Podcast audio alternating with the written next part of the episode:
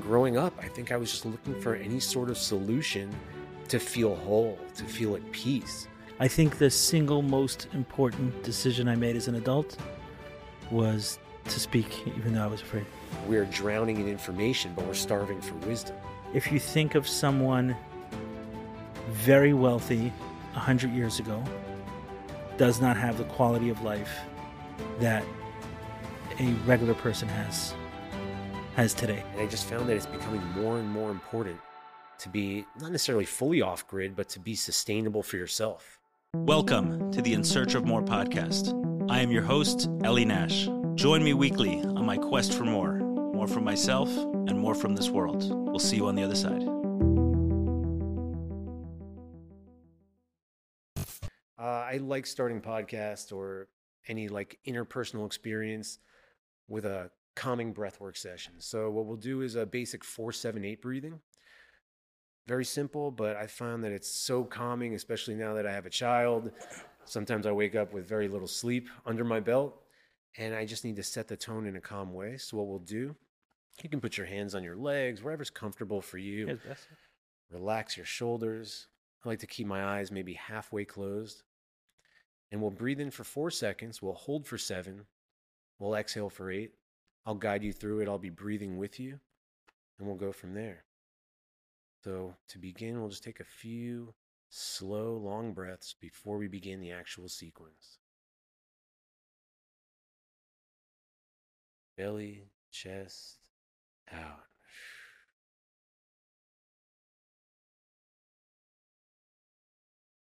You feel any type of tension or excess thinking, that's beautiful. Go with it. In through the nose. Exhale, pursing the lips.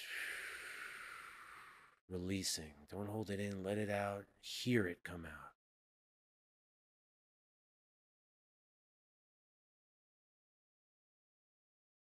All right, we'll begin four seconds in. Hold.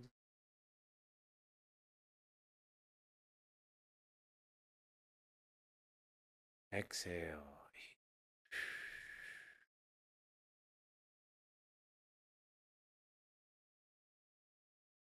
Inhale for four,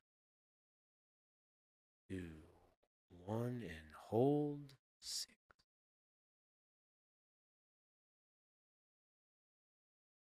Exhale for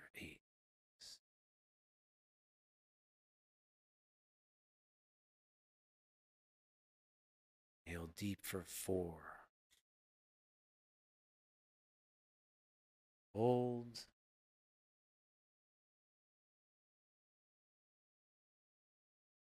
Two. Exhale.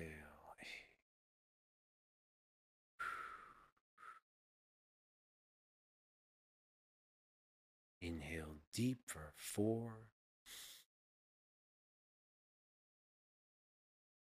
Hold.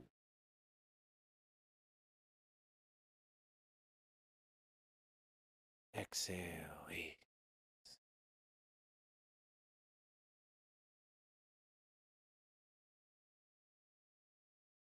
Inhale deep for four. Hold.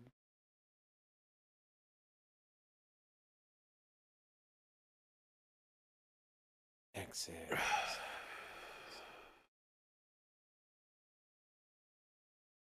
One more time. Inhale for four. Hold.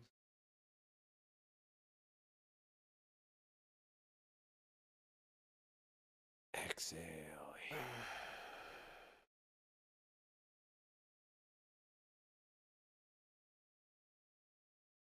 And regular breathing. Your pace. Thank you for letting me do that. Absolutely. Thank you for doing it. Absolutely.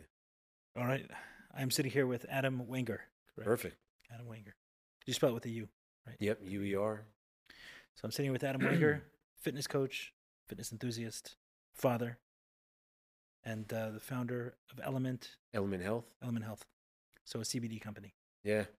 Awesome. Welcome. Welcome to the podcast. Thank you so much. I'm honored to be here. Awesome. So All right, here we go. It's an ad, but it's not an ad because I was paid. It's an ad as an expression of love and appreciation for someone who did a lot for me and this podcast specifically. I'm talking about Ryan Carter from Scarlet Row. Many of you may know Ryan because he was a familiar face in the early days of the podcast, but much more than being a familiar face, he was kind of the, the juice behind the podcast from the very first day I had the idea. He's the one who pushed it from not just online webinars, but for consistent content, then going from audio to video. Everything you see here was his concept, his idea, and his execution. In addition to this podcast, Ryan has done a ton of work for me in my companies from creative design, photography, brand strategy, brand development, creating video content, creating presentations, photography, and much, much more. So, you name it in that space, you want to create content, he's your guy.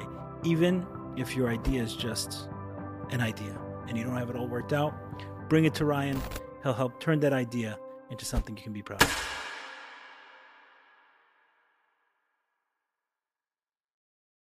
It's cool how we met. Someone just messaged um, me, sent me a link to your uh, Ben Greenfield podcast, and said, "Hey, I think this would be a good guy to have Oh, cool. on the show." So, um, to be honest, I don't. Um, I don't really go too deep into it. I just feel the message, and if it feels right, I say yes. And that's it. So that's how we're here. That's how it should be, right? Yeah. Maybe we'll heart, find out. heart. Yeah. So it felt good, and uh, connected with Yossi, and here you are. So welcome. Awesome. So you live out in Surfside. Yeah, we, uh, my wife, my son, hopefully our girl coming soon in Surfside, Florida, and uh, right on the beach. Awesome. Beautiful beach town, the energy of the beach. Actually, just saw a study on how the beach, you never see someone that's unhappy on the beach. Something about the electrons, the sun, vitamin D, everything about it. People closer to the beach are just happier. And we, we experience that. Right. But um, half the year, we're on one of my farms in uh, Arcadia, which is about three hours away from here. You don't have to go so far for a farm. You got one right here. Yeah, I see that now. I didn't know about all this. no, it's like this hidden place. It's incredible. Yeah, little ranch country. Okay, so let's uh, talk about where you grew up, your story. I know you um, dabbled with addiction a little bit, so some of my story as well. Would love to get into that before we get into where you're at now. Gotcha. Uh, I grew up in North Miami Beach, kind of near Aventura, in a great neighborhood, raised by Jewish parents, and it seemed like a picturesque, picturesque way to grow up. And um, I think I just felt like some sort of disconnect. One thing that happened was I had grandparents, great grandparents that died when I was very young. And I was never introduced to death in any way. I don't know if that's a common theme with kids that are like seven, eight years old. And they were picking, actually, I was younger. And I just remember this is something that hit me when I was driving here. Uh, they used to pick me up every day from, I think, preschool, Jewish great grandparents? Great grandparents, yes. I was blessed to have them. And they didn't pick me up one day from school. My mother did. And she, I was like blown away. Why is this? You know, why isn't Nanny picking me up?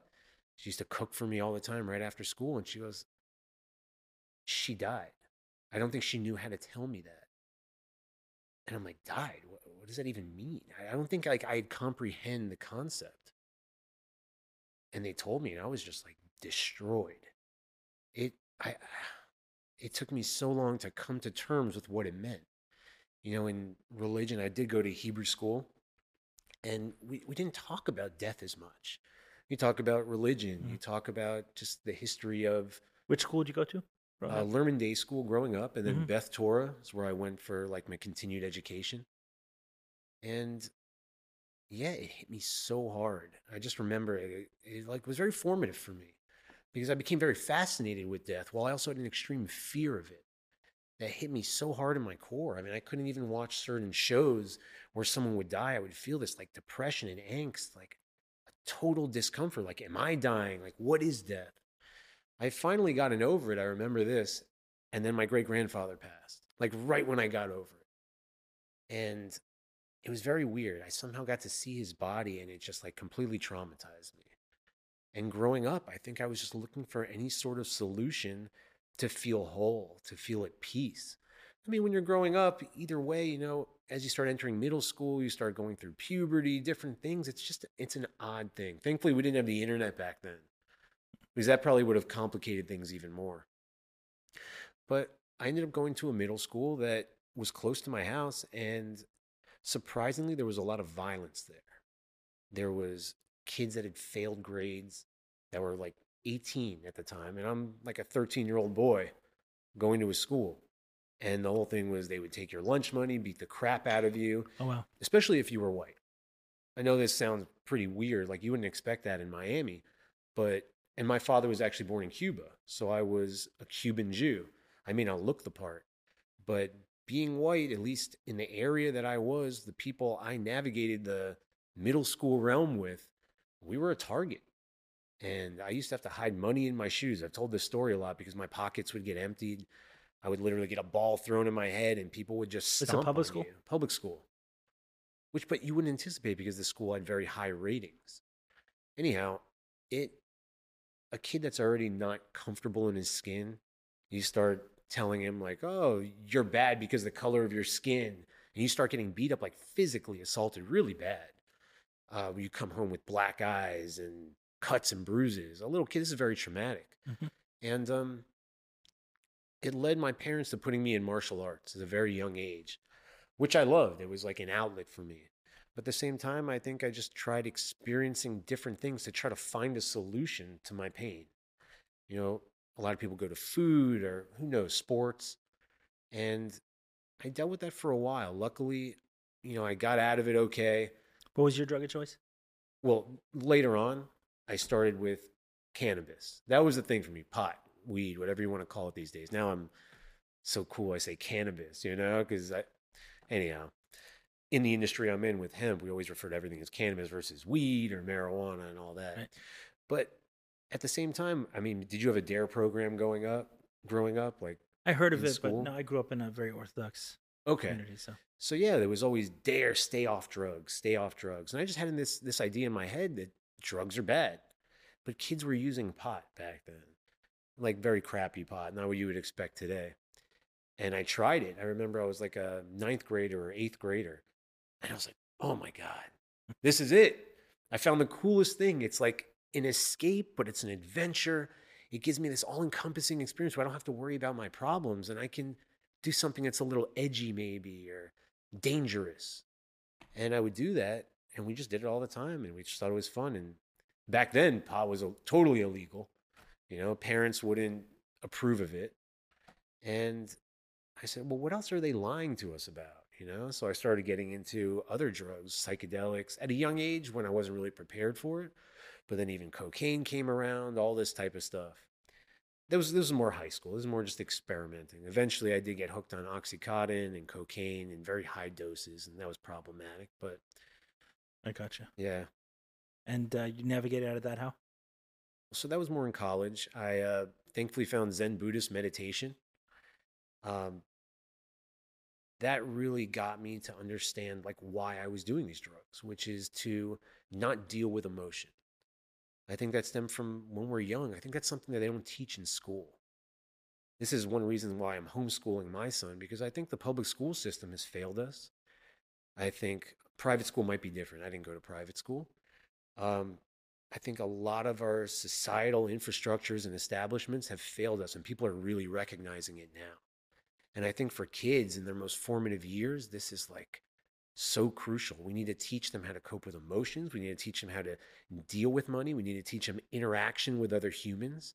How old's your your your you have a son? You said Son, he's two. he's two. We're actually doing IVF for our second child on Friday.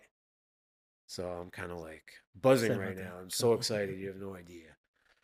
And um, yeah, I mean, the amount of drugs that I had done, including steroids, and I was into MMA in college, different things like that. When I got in checked, they told me you couldn't have kids. It just wouldn't be a possibility. That was when you got married, Um, after we got married, we decided to have kids. and it just wasn't going. Right. It just wasn't happening naturally. I mean, I had a feeling because I had done so much stuff. But when I went to the doctor's office and they had me checked out, they're like, yeah, you're at zero. I mean, you can get into the details of what zero is with sperm count, motility, and all that. It's very Get into the details, yeah. I think it's well. So I had zero sperm. They found like one or two, but you're looking for tens of millions. So when I had a few floaters, they're like, these aren't even moving. They're they have no motility. They're like, you're not not going to be able to have kids. Like we see people that have reduced When you need mealtime inspiration, it's worth shopping Kroger, where you'll find over 30,000 mouthwatering choices that excite your inner foodie. And no matter what tasty choice you make, you'll enjoy our everyday low prices, plus extra ways to save, like digital coupons worth over $600 each week. You can also save up to $1 off per gallon at the pump with fuel points. More savings and more inspiring flavors make shopping Kroger worth it every time. Kroger, fresh for everyone. Fuel restrictions apply. Another day is here, and you're ready for it. What to wear? Check. Breakfast, lunch, and dinner? Check. Planning for what's next and how to save for it? That's where Bank of America can help. For your financial to-dos, Bank of America has experts ready to help get you closer to your goals. Get started at one of our local financial centers or 24-7 in our mobile banking app. Find a location near you at bankofamerica.com slash talk to us. What would you like the power to do? Mobile banking requires downloading the app and is only available for select devices. Message and data rates may apply. Bank of America and a member FDIC. Sperm counts. This is very common right now because of everything from plastics in the food supply, in our water, in our clothing, um, chemicals in the water. I've had water tested throughout Miami. I've seen the test in other cities, and the amount of carcinogens and toxins is just through the roof. If people knew this, they would never drink from a sink or a basic Brita filter. Um, yeah, I mean, the food quality is destroyed. Our soils are depleted. It's you have to be very vigilant with everything you do nowadays. It's almost exhausting. You have to find like a good balance. But anyhow, But you, you felt in your case, because although many people have low sperm counts, you had pretty much zero. yeah, you felt like that was because of steroids or probably steroids. And then when you come off steroids for long periods of time, because I was doing MMA, a little bit of bodybuilding, you have to find something to bring you back. Otherwise, zero. When you do high levels of testosterone or anything of that nature, and you stop, your natural levels drop. And if you do it long enough, they don't come up. And when you take into account that the natural level of testosterone is progressively lowered in the last 30 years, like if you were to go to a doctor 30 years ago, they would say average testosterone level is 650. This is just the normal, free testosterone. Now, when you go to a doctor, they say the average level is between 350 and 450. So 30 years ago, if you went to a doctor and had 350, they go, Your test is low. We need to do something. Now they think it's fine and dandy. I think that's why we also see a lack of like men acting more masculine and taking more masculine roles. But either way, I was very low. So I got on testosterone replacement therapy, which is super common nowadays. Back then, it wasn't as common, but it's becoming so prevalent. And um, by using that, and even when I tried stopping that, they just said your numbers are at zero. using that wrong." helped you or no? It helped me feel amazing. It got me back to feeling good without needing to use anabolic steroids. And you feel yourself again. And men with low testosterone that already have kids, they should definitely be looking into testosterone replacement therapy. I've worked with so many people. We talked about being a fitness coach. I'm a health optimization coach by trade. I'm not doing it as much. I take on very few clients now because the other company's growing so big and so fast. But we get your test checked right away. This is like one of the first things we do. And majority of people, I've seen kids, 23 years old, I mean, they're adults with super low testosterone and they're not using drugs. I mean, so low that they're not wanting to go and find a girl. They're not wanting to have sex. They're not. And what do you wanting to attribute that to? uh, definitely plastics and phytoestrogens, a lot of things in our food supply, and just the fact that people have plastic all around them. Like polyester clothing, for example. This is one of the worst things you could wear. People need to be wearing, from an energetic standpoint and from a chemical standpoint. When you start heating it up, it's seeping into your pores. And in Florida, we're sweating all the time. If we're washing our clothes and we're washing polyester or rayon, it's plastic, it's going right into the water supply. It's in our drinking water. It's everywhere. I mean, we're seeing everything made out of plastic, even in cars. When you get a new car, that new car smell, that's chemicals, that's toxins, it's dioxins, it's different types of plastics that they're using. So you feel like that going inside? It's Reduces destroying people and it's destroying their sperm count. The worst part about that, though, is when a woman, they talk about phthalates, P T H L A T E S, phthalates. It starts with a P if anyone wants to look it up. This is one of the most detrimental things to our society in general because women, when they have high levels of phthalates in utero, when they're trying to have a boy, it's directly affecting the gonads, the penis. When the boy comes out, he's going to have smaller penis. He's going to have a lower sperm count, lower testosterone numbers. And they actually did a study. This has been talked about a little bit on some big podcasts. They did it with animals. So they gave the mothers in utero a good amount of these phthalates, not excessive amounts, the similar to what humans are getting now. And they found that they're giving birth to animals and the hole, the butthole, and uh, and the penis between that area, there's that size. You know, there's so many uh, names for it, but I think many people call it the perineum. Yeah. It's shrinking. So it's actually getting smaller. And they found that the higher level of phthalates in people's blood, women specifically, when they're having the children, the smaller the area. And then those people are having a much greater sexual dysfunction after birth. They're having issues with Am I a boy? Am I a girl? What's going on? They're getting estrogen related side effects at a very young age, which this is not a natural thing. I mean, people can say, Is this intentional? I mean, I don't think so at this point because plastic is just such a a common thing these days, and it's so convenient. But you should you're, see you're attributing house, so much to plastics. Aren't there many other things you can attribute it to? There's so much. There's EMF. EMF is electromagnetic frequencies. I mean, we have an abundance of 4G, 5G, Wi-Fi, all this, and they're finding, you know, people are developing tumors. Women, especially, if they're keeping their phones in their bras or in a pocket. Men that have it in their pockets, they're noticing that they're getting uh, colon cancer. I mean, it's leading to so much. There's we're in, we're in a battle really with our environment, and it used to not be like that. Which is why, like, when I see something of where you live, where you're essentially living in a beautiful land, what I do is the same. We grow food. We have our own food supply. It's a well in the ground.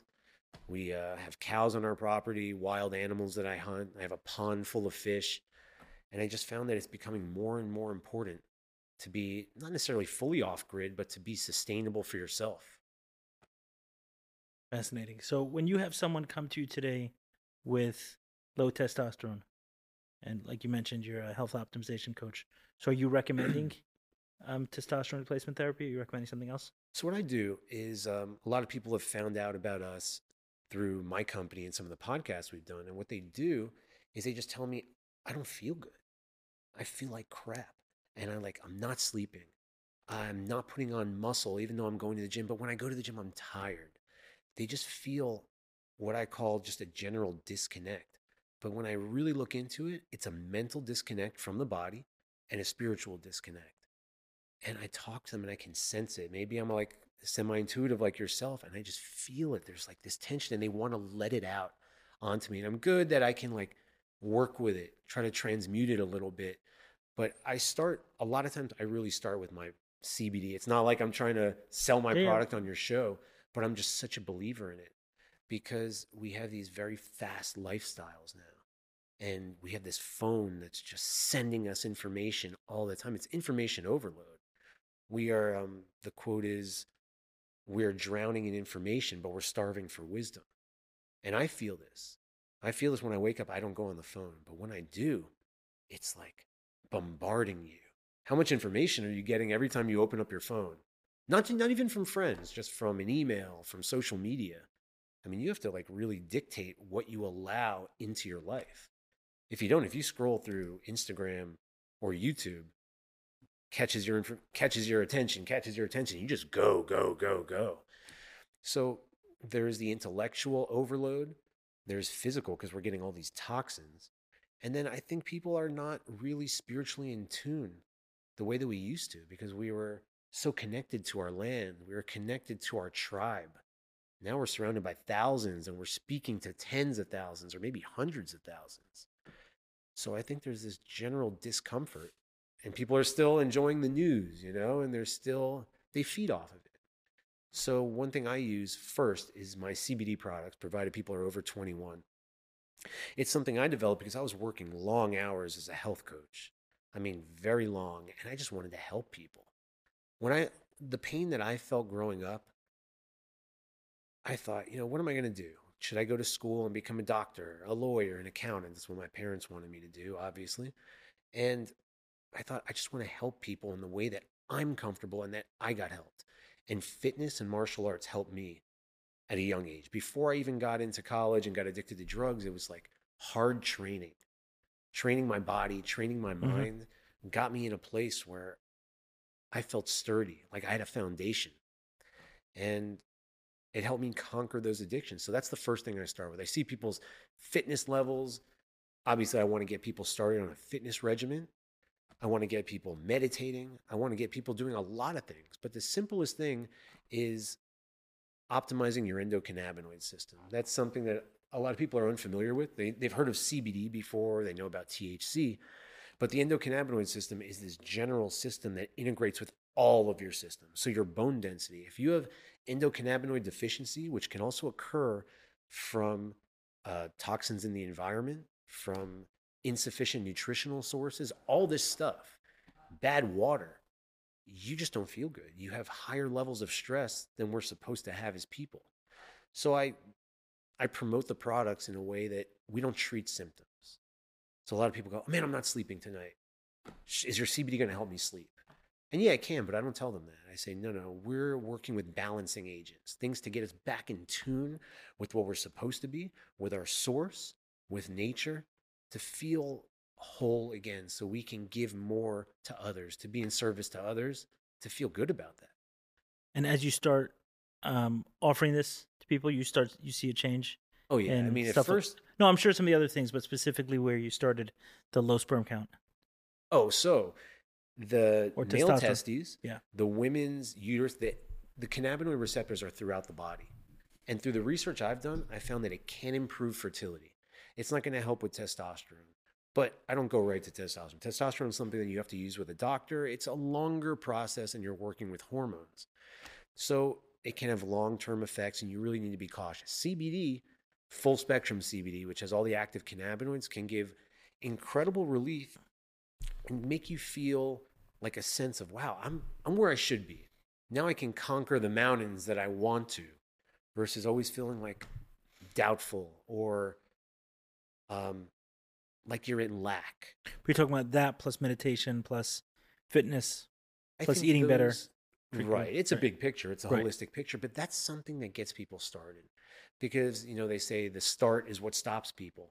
A lot of times when they have just so much anxiety or pain, and it could be psychosomatic, it could be mental pain that's causing physical pain, we have to like clear the system. You know, a lot of people might use something intense like an ayahuasca or a psychedelic and just have a mind blowing experience. And I'm all for that. But some people are not ready for that. And this is something that's a base nutrient. I tell people this is your foundational product. Think of it like an omega 3 fatty acid or magnesium. Don't think of it like I'm buying a supplement or a compound that you're taking all the time. This is a nutrient for your body. Then once they get balanced and they start feeling like, oh man, I'm I'm back to this is what it feels like to be a human in the world again not someone that's in fear or in pain all the time. Then we start using testosterone. Um, I try to incorporate meditation from the get go too. This is huge. Breath work. Mm-hmm. Yeah, I saw that. Was there something specific about the four seven eight breath work you did at the before we? Uh, it's just one that I've used recently. Got it. Because I like doing holotropic breath work, DMT breath work, ones that get me hyped up in the morning because I find that I can kind of go really far you can have like a very almost like an astral projection far experience with breathing. And i like the challenge. But sometimes when the nervous system is bound up wound up i should say that tones it down. Did you feel like a little difference? I feel different now. It's incredible. And I, yeah. I felt a little like man you had a busy day. I felt man i had a long drive. I'm thinking about friday with my wife. I was like i had a little tension. I just that breath work toned it down. Yeah worked well yeah. Yeah, breathing's a pretty cool thing. It's yeah. Definitely we have to do it, right? I heard a right. funny quote. It's like, what if we are all in like a psychedelic journey and we're just alive because this air is giving it to us. And then the second we stop breathing, that's when the journey ends. So it's like the air is keeping us high and we're on this trip. and then you stop and we're like, oh, now it's time to die. it was just a weird quote I heard. Right. Live a different way. Yeah. I talk a little bit about your um, specific experience with um, fertility, meaning with the infer- with the infer- infertility and how you went about it. I think a lot of people would be interested. Okay. In that, it's definitely a topic um, I've been hearing about. My sister is involved in an organization that um, it's a Jewish organization called Bonei Olam, which helps uh, I think it means building the world, which helps people struggling with infertility. I think traditionally they're using things like IVF, Right. everything else. So I'd like to get to your story. Was your first child through IVF? Yes. Got it. They said that I could have had a child naturally, but I was 38 at the time, and I said, let's not waste any time. The beauty, I studied IVF. Like I really researched sperm, embryo, egg, the whole thing. And pregnancy is a very complex thing. There's a lot of people that get pregnant initially, the embryo doesn't take, and they don't even know that they were pregnant, and it just comes out. That's nature and God's way of saying this is not going to be a good, healthy pregnancy. So in IVF, let's say you get 15 or let's say 18 eggs and you can create 15 embryos from that, only five of those might actually be viable. So if you think about that, that's like a one third chance. Like if the sperm hits the embryo or it hits the egg and forms an embryo, there's a greater chance that it's not going to create a baby than it will. You combine that with men having very low sperm counts and low motility, so they're not swimming very far. And that's on the men's side. Women have their whole host of issues that they deal with as well. I'm just speaking from the men's side. Um, we tried doing it naturally for a while. And when I saw that it wasn't happening in a few months, once I saw my sperm count, well, I'll I'll rewind a little bit before when it was 0 Mhm. It's a horrible feeling if you actually want to have children when it's not happening. And it's much more prevalent now because of what we talked about. Um, I didn't hear about it very often with my parents' generation. People just had a bunch of kids all the time. It seemed so common, like you just do it, you have kids. But they also weren't bombarded with what we are. Um, so yeah, it's. I had to convince myself, you know what? I don't need a child. And at the time, my father was still alive, and there was something about like wanting to. My father was like such a powerful person in my life. He was a very religious Jew, especially after my grandfather passed. But he had such. Um, he built me up in so many ways, creatively, uh, through sports, through love. I just felt like unconditional love all the time. He could be tough when he needed to, but it was just like the principles he taught me were so beautiful that I didn't feel like I owed it to him. I felt like I owed it to myself, my ancestors, and God to procreate. That our ancestors went through so much, so much more. We're sitting in a beautiful, you know, in a beautiful chair, in a beautiful area, safe. Like, what did they go through three, four hundred years ago? 100%. Whether you're Ashkenazi or Sephardic, like these Or were both. real challenges. You know, we talk about the challenges like, oh, my cell phone's not working right now, or I dropped it, it cracked, and my baby's crying a little bit. What were the challenges they went through? And I think about that a lot, actually. That's why I like to get in touch with them when I'm meditating, if I'm using a psychedelic compound, whatever it might be. And I try to always express honor and gratitude towards them. So with my father, I always wanted to have a kid. I thought I had the same energy to offer him. And when it wasn't happening, I had to kind of convince myself maybe I could adopt. Maybe it's just not meant to be. Or maybe in 10 years, there'll be a technology where you can take a pill and boom. And then he had passed. And it was unexpected.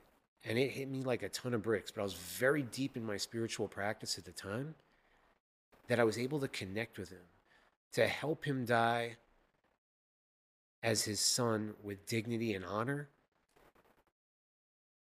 I know it's a little bit of the unseen realm, but there was very powerful things that happened at the time, and I felt like I owed it to him. I didn't owe it to him, but I wanted him to have this grandson because I believe even when we go, we're still in this plane. We're infinite. We go to many different places. We might be in heaven, but there's still part of us that's here with them in the same form, in an energetic frequency. So I thought, let me let me see what I can do. Let me go through science first. So I go to I look up what do you do when you have low sperm count? And they say you go to these IVF Is low sperm count the same as low as, as low testosterone? No, but they're often interrelated. When people have low testosterone, they generally have low sperm counts. And usually, if you have a low sperm count, it's indicative of either high testosterone from steroids, or maybe you stop steroids and now you have very low testosterone. There's an interchangeable relationship based on the hormones and the cycle. I won't get into those details, but yes, there's a direct correlation usually. And I went to this doctor's office, the number one guy in Miami. Everyone recommended him. And I go and I felt like, I told my wife, it felt like I was cattle. I was in a doctor's office and there was just like 20 guys. And next, and you go in, you go into the office, they stand there, they talk to you, and they were very aggressive uh, verbally. I didn't get like a good vibe. And everything is about your vibe and connection with people, Mhm. right? I mean, I, I didn't take it personal, obviously. He's a doctor. That's what he's meant to do is get to the point. But when there's no love somewhere, there's no growth. So I go there and pull your pants down. Sure. Okay. And then he has his two men interns. Okay, lift up your penis. Grab the balls. I'm just standing there like, okay, this is interesting. Yeah, they've shrunken from this and this. We're gonna have you go in the room. Uh, you're gonna ejaculate in a cup, and we're gonna te- we're gonna test. And I'm like, okay, I don't. Why do I care? So I go in there, and they like have some old playboys or hustlers, something like that. I'm like, this is a very strange experience. It is strange. yeah. I think experience is how we grow in wisdom. So I'm like, I'm cool with it. You know, I didn't feel uncomfortable. I do my thing and they go, you have like nothing in there. And I was like, okay, so what's the next step? And they're like, we're going to put you on some hormones. We're going to take you off test. We'll put you on this new nasal test. We're going to give you this hormone, this hormone, this hormone. So, all right, let's do it. So I start taking the hormones and I was a lunatic.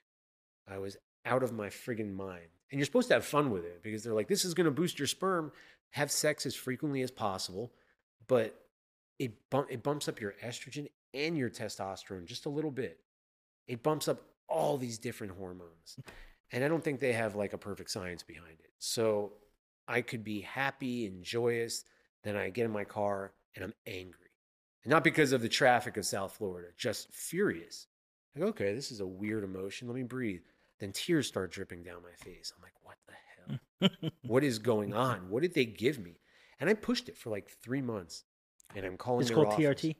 No, no, this is fertility treatment. This is when you have low sperm, you want to So what are they giving you? Uh, high doses of clomid, clomiphene citrate, and HCG, human chorionic gonadotropin. And this is what women produce when they're pregnant. But when you take the proper dose, it can increase sperm count. Got it. The doses they prescribed were absurd, insane. And they took me off my testosterone. So I had that drop, and they're giving me this. I actually developed like gynecomastia, which is like a hard mass in my chest from the high estrogen. I mean, it was horrible. My sleep was off, everything was off. And because I had been on testosterone before this, I felt great. I didn't have a sperm count, but my testosterone, I felt unbelievable. So my wife at one point were like, man, we're not getting pregnant. And this is becoming like very stressful. There's a lot of pressure. Mhm. Perform. I'm ovulating. Let's have sex. Negative pregnancy test. Getting her period. These type of things. And this is something I talk about openly, but a lot of men for many years, they didn't want to ever admit this kind of Right. No, I'm glad you're so open about it. Yeah. That's why It's I like talking about it. Because so many men, it's like giving them hope. Because I have so many people contact me and they're like, I can't have kids and I'm frustrated. And I'm coaching some very big, like, people, normal people, obviously, but also some like big famous people that just want kids so badly. And um, yes, so she said, Look, if we're meant to have kids, you're not meant to feel like garbage while we're doing this. So let's do something else. And I said, you know what? I got to really like dig deep inside. This like just trusting them with this whole protocol, it doesn't feel right. You, know, you go with your intuition. Mhm. So the research showed me that like with CBD, I can use some higher doses and it can optimize your reproductive system and your testicular axis, your adrenal. Sorry, Do you have I'm a like- professional training or background or? Oh yeah, I was a strength and conditioning coach for many years from the University of Florida. I trained a lot of pro athletes, CEOs, all this, and I loved it. And I still like enjoy the hard training. But I guess yeah, I have a science background, you could say. Yeah. And then it turns into health optimization. It kind of evolves over time, like anyone's career path. But yeah, like it wasn't working. So I said, okay. Then 2020 hit. Boom. Everyone's like shut down. No one's going outside. And I said, man, this is a, where I'm going to grow. Everyone's terrified. People are getting not allowed to work. Businesses are closing. So my wife would get up like at nine and I would get up at like five or six. And this gave me like a bunch of hours to like really dig deep. So I started meditating and I was taking my CBD and I started trying to visualize what it would be like to have the child, the son that I always like wanted to have, and then eventually a daughter. um, how it would feel when my wife told me, You're going to be, we're pregnant now. You know, like the immense joy, and then thinking about ancestors seeing me, knowing I'm continuing the bloodline Mhm. and bringing goodness into the world. You know, a change from the darkness I'd experienced growing up. I mean, that's how you must have felt with the things you overcame, you know, and then wanting to share it with the world. So, yeah, I said, let me start with that. And I was familiar with psychedelics through ayahuasca ceremonies, through uh, mushrooms. There's so many different ones you can Right. use. And I understood the power of it, how it can let you see what isn't typically seen. You know, there's weird ways you can say it makes me smarter or it makes me more, who knows. I try not to put a purpose behind it other than let me see like what I need to do and maybe I can connect with my higher power. And the thing was, I had like two, three hours every morning and we're all locked down. What can I do? So I developed a, uh form of ayahuasca that you can smoke. Now, there a lot of people talk about this, they sell kind of stuff like that. I was very specific with how I did it. And luckily, I used my science background and I extracted really clean ayahuasca vine with chacruna. So it's combining DMT. It's the same way they do it in the Amazon for tens of thousands of years. But I'm doing it in my home with the highest intention and I'm extracting, extracting, and I'm making it smaller and smaller so I can essentially make it a quicker experience. I know about DMT being so fast, but it lacks the uh, the earthly personal feel. Have you you've done DMT before? I've done the uh, toad. The The toad? Yeah. See, I haven't done that, but traditional DMT, it's very out there. It's like outer space yeah, a little bit. right. I've spoken to a few people who did it. I wasn't. I wasn't pulled towards a toad or that. I did Yeah. the toad once, and that's it. So, but ayahuasca is very much about feel. You might not even have visions, but you have a gnosis where you you know something's there. Mhm. Your higher power, you know something. Sometimes you have visions. It's it's a very feel. It's a big feel. And I thought, man, like feel is what I'm going for. My intellect is not going to get me pregnant. I has to, it has to be emotional, spiritual, and deep. So anyhow, I would go in my backyard and I would do this like three mornings a week, sometimes four intuition. If it told me don't do it at all that week, I wouldn't do it. And I went very far, you know, they call it peeling the onion. And I saw layers of like, what's holding me back from getting pregnant? Because I don't think everything is just science. You know, there's a very important spiritual aspect to it, there's an energetic aspect. And I saw it. And there were things with my father that I just, I needed to connect with him and talk to him. And I thought he was going to help me with this. He was going to open up my gateway, you know, the gateless gate. It would be open to where whatever spirit wanted to come into my body in the Mhm. in my sperm would eventually like form our son with my wife's egg. And I did it for a long time. It was super intense. Some days were very hard. Very hard with fear and demons that I had to overcome. Was there something? Um, some examples you can give of things that energetically or spiritually or psychologically that you learned were holding you back from having children? Um, so I thought that I had overcome the fear of death. This is the thing that chases everyone around, right? They call it the corpse that we all drag with us everywhere. That every move, every choice we make in life, we do have in the back of our mind that we're going to die soon. it could happen tomorrow, and we don't It can know. happen from what we're doing. Yeah. Exactly. It might happen. We don't know. And it's this fear that dictates so many of our choices. And through psychedelics and a lot of uh, the programs that I work with people, we challenge ourselves. So I believe in the most intense challenges, physically, mentally, and spiritually. And psychedelics is part of the spiritual aspect. And I thought, man, I must have some fear, like a deep fear that's still there.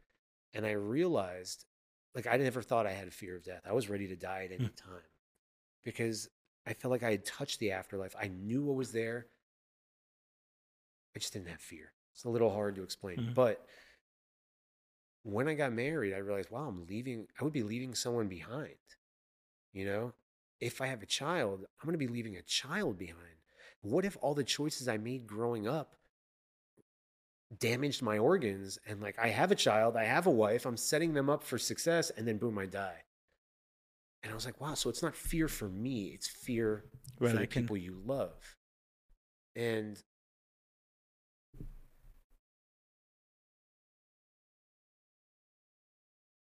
it was like a sense of guilt too. Like, have I not been open about everything in my life? I know we don't have to tell everyone everything, but I think as Jews, we carry a genetic lineage of anxiousness, guilt, victimization that it comes from being attacked for so long.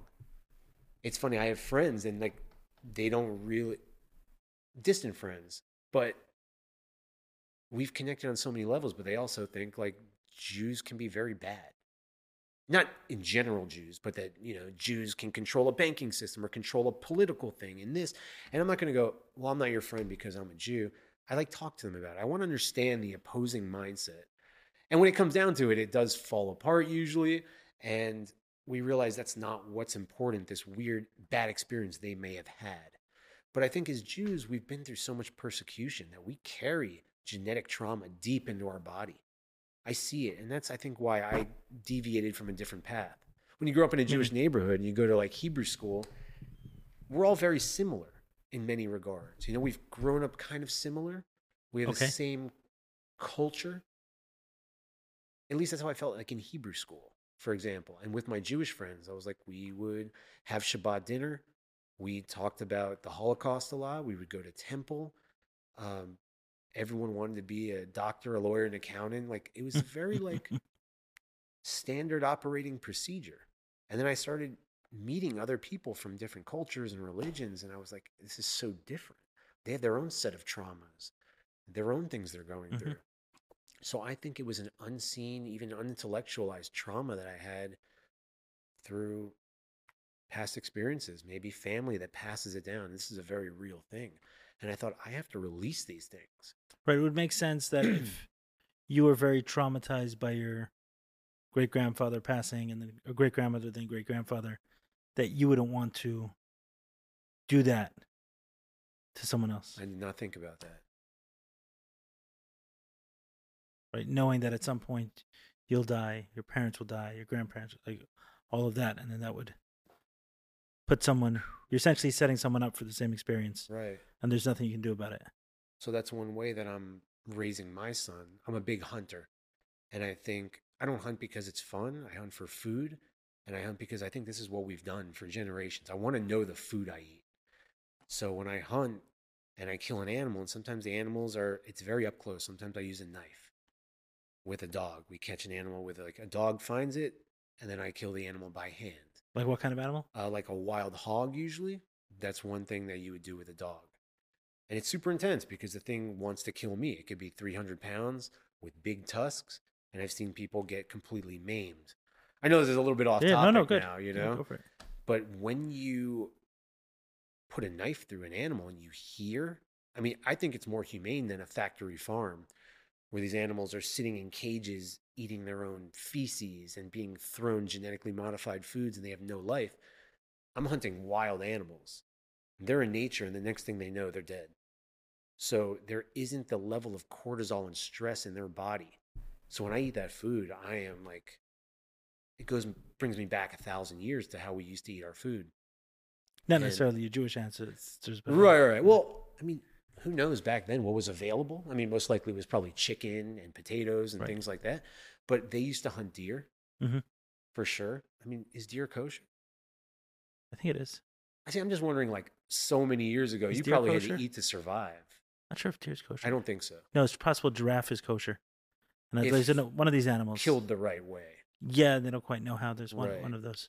It's hard for me to believe, though, that, you know, our ancestors didn't eat some kind of meat that they hunted themselves.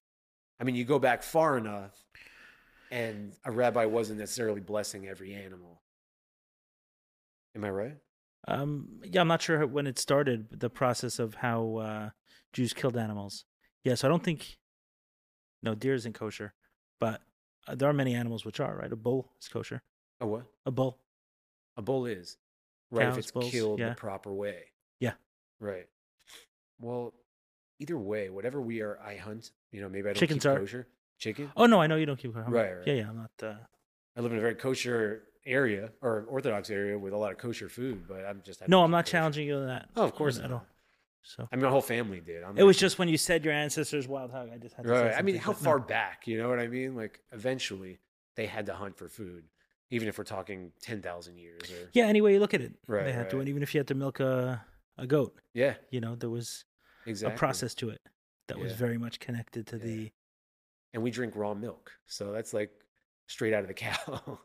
so this is just things to what I'm referring to is like I want my son to be able to see how we've done things forever and not just we go to a grocery store, I grab this milk, which is pasteurized, or I grab this meat that's perfectly packaged. Like something had to die for that.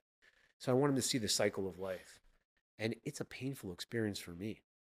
When I do it, I mean, tears drop down my face. I feel the animal and I give thanks. And I appreciate every bite of that way more. I don't throw that food out. If I'm cutting something up, every piece of the animal gets used. And I think that's a way of honoring the life or understanding death.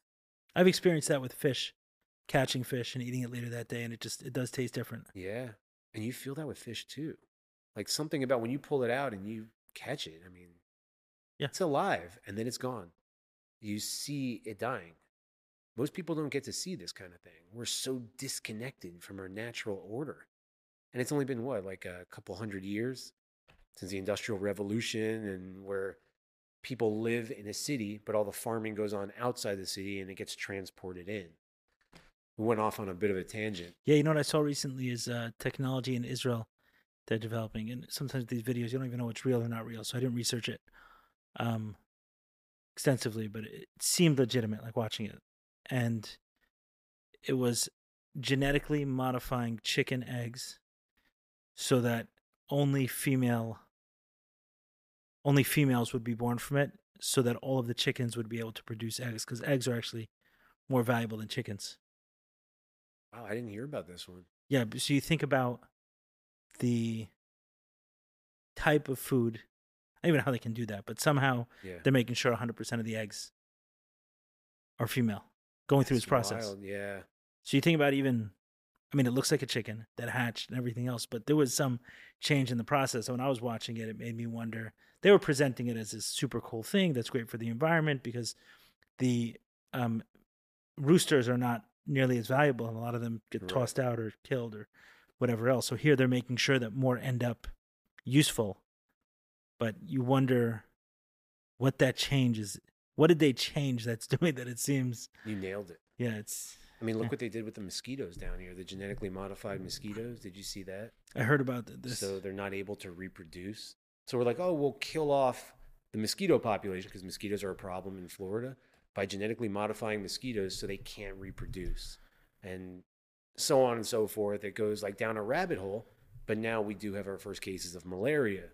And we're seeing very weird things and illnesses coming after this was dumped on us. The public didn't have the choice. We didn't say, yes, we want to do this. They just did it. They started in the Keys and now they've worked their way up through Florida, which is, they don't know the after effects of this. I think technology, you know, there's that exponential growth curve of technology. Like everything is happening so fast. And I think it needs to be slower.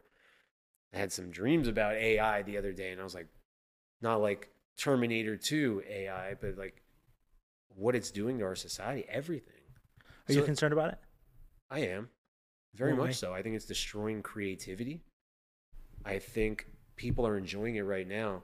And I had friends in similar businesses, and they're like, I don't have to do any writing anymore.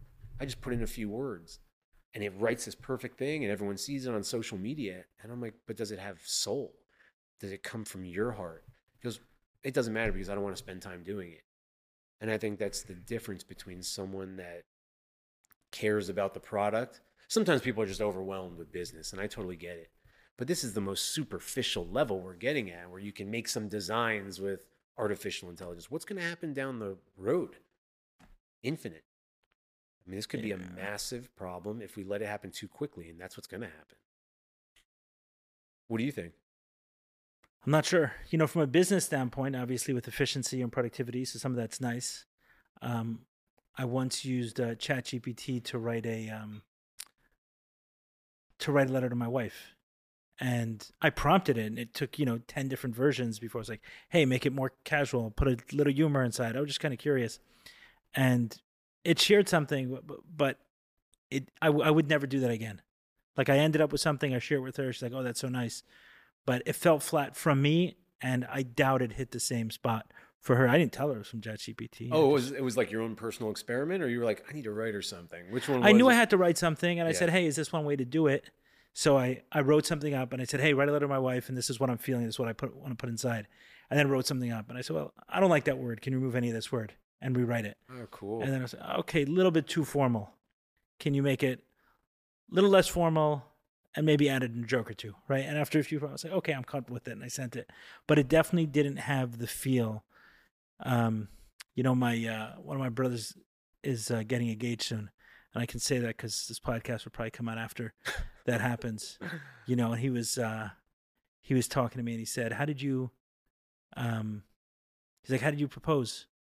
So you know, kind of brought me back to how I proposed, and it was. I'll share the story a little bit. Yeah, I want to um, hear this. So, my wife and I were once going through an airport, and she had this. we- Before we were married, she had this. Um, it was a clutch. I forget the designer's name. Uh, fairly expensive, and it had a like four. Like you put your fingers through it, and it had different designs, like a skull or something else Okay. on it. And we're going through TSA. They said, "Oh, that looks like brass knuckles." Oh, I'm like, "Come on! Like, look at this." yeah. look at this thing, you know? It was Alexander McQueen or something. So um she had it from before from before I met her. And we went back and forth and there was no way there was no way to make the flight and take the um and take the bag. So we kind of had to choose between the two and we said, you know, we're just going to leave the Yeah. bag. So afterwards I went to look it up. She was, you know, a little beat up about it. So I said, okay, maybe I'll get her one. We were dating at the time. And I was like, wow, these things are expensive, you know?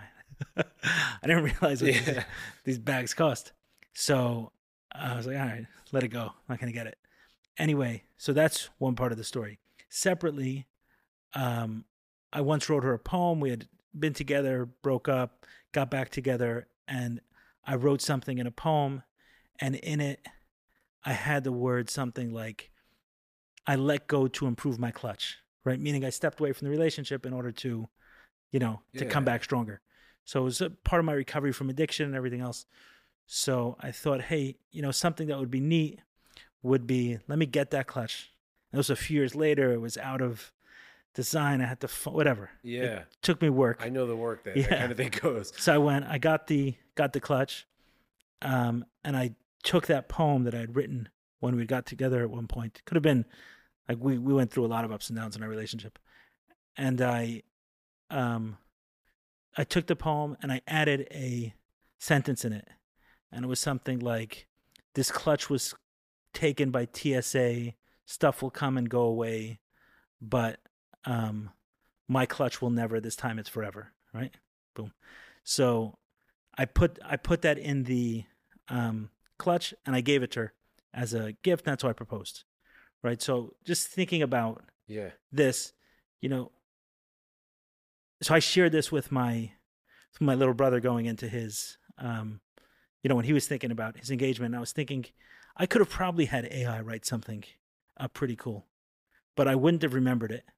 Number one, and it wouldn't have come from me. It wouldn't have been memorable. It wouldn't have all those things. So what you're talking about, I certainly see that. I certainly see that aspect of it. That, uh, but that's that's a personal, you know, that's a personal use thing, right? Don't do a Mhm. date on a Zoom call. Don't kill Zoom just because you shouldn't do a date on a Zoom call. I Yeah. think there's a lot of use cases Oh, for sure. I just, for it. I don't know. I don't feel as nervous about it. Yeah. I think that for the most part, um, with these tools,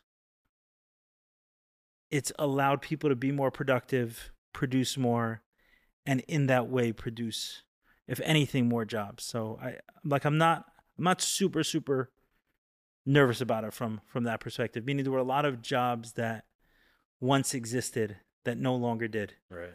sewing clothing, and all of a sudden, oh, here's a sewing machine, or here, these I don't even know how they make clothes today. I, you know, it's not sewing machines; it's way past sewing machines. It's Right. just produced by machines completely. You know, maybe an operator, but still, they found jobs for the creating, the management, the tracking, uh, all sorts of things, and you know, and it's it's worked. But Yeah. maybe this is something that I know. What I do know is that a lot of very smart people are very worried about it. what I see is like for example with cryptocurrency. I was like a not very early adopter. That would have been amazing, but I was a hmm. pretty early adopter. I think it was 2014. And I was like, wow, this could be the future of money. But I didn't see a downside to it. That was the thing. And in its initial phases, it was so rough. Like I had to take care of all my own security and I had so much stolen in those initial days. Like we didn't have uh, where you can store it on a device, not on a device, but security with a device, like ledgers and all that type of stuff. You had to kind of store it on a wallet, and hackers could get through that very easily. So I had lost absurd amounts of money from hacking that you just don't get back. And I was like, wow, it's so rough in its infancy, and it's getting better and better and better. I just didn't see like it's not taking jobs. I just saw it as something that coincides with our traditional way of managing money, of sending money, because we still have the SWIFT system, we still have cryptocurrency. Everyone can develop their own version of it. With AI, it seems like it is going to take over so much stuff. I'm not worried about it personally, but I just, there is something about like artisan, handcrafted that I appreciate. Maybe it's like just an old school thing. Right, and I don't think that'll. It'll have a place, right? I mean, it has to. Yeah, I think, you know, you can. Um, I'm, I'm passionate about healing, for example. Um, you can get the most brilliant AI tool, you know, from let's say from a therapy standpoint. I imagine you can start chatting with it, and it can give you prompts and go back and forth. It can maybe eventually they'll create human lookalikes, but I don't know if there's any replacement for sitting with another human being What about when music? something's going on. Like I had seen someone send me a clip from Post Malone. I've never really, I've never listened to him, but he's saying in four years I'm going to be out of a job. That AI created a song with him, his voice, everything, and people say it's like almost better than his own music. right. And this is in its infancy. He's like, I need to like cash out soon because it's going to be gone. And I think it was on Joe Rogan. He's like, no, no, no. People want to know it comes from you. Even if it's they're buying it on iTunes or whatever it is, they want to know that you produced it versus the computer or AI. Right. I think it's something to that. I mean, you you know, you wonder if, theoretically speaking, right, could I create a novelist that can be as famous and good and uh, widely read as I don't know some famous author? Like, could that happen? And if that could, then maybe we have something to to worry about it. Meaning, No, I totally understand. yeah, You know, it just I mean, the average person doesn't necessarily know, right? They're reading a a novel from whoever it is. Right. Okay, John Steinbeck. I'm reading something, right? So, okay, great. You read another story, but do we know who that is? So now we just create another character, and here's a you know a guy who produces novels and producing. A- It's an AI. Yeah. I did see um an AI of uh, a woman, all AI created, not a woman, just an AI tool, but looks like a a pretty woman, and she's clearly fake. Yeah. Oh, she's Um, fake. When you look at it, you know it's fake. I don't know if everyone does. I wonder because a lot of people look fake also now. So Yeah. oh my god. but a lot of fans and a lot of communication and things like that. So I guess time will tell where this will, where Yeah. where it'll go. I don't feel nervous about it. Is all I'm saying. Yeah, I guess I'm not nervous. I just I shouldn't have as much of an opinion on it. I shouldn't be like just people ask me, and I'm like I, I try to think about the long term consequences of it, and who knows, you know, especially when you see what's going on between countries and geopolitics now. Like, is it going to get misused somehow? But who knows, right? Right. I mean, we don't we can't read the future, so No, maybe it could be messianic in some way. Right, where we have everything. We already have some things. For example, you know, I think when we were kids, uh, growing up, the weekly runs to the grocery store, right? Like that was a, a thing. you didn't appreciate it at the time either, right? No, it's no, but it was a thing. Yeah, you know, was a thing. sometimes we went with my mom, sometimes we didn't, but it was something that happened. And then, you know, obviously, you know, something. Hey, we got to run out and buy a quick bottle of milk. But once a week, my mom and a few of us would all go to the Mm. the grocery store, and now it just Instacart, Instacart. You know, it just yeah.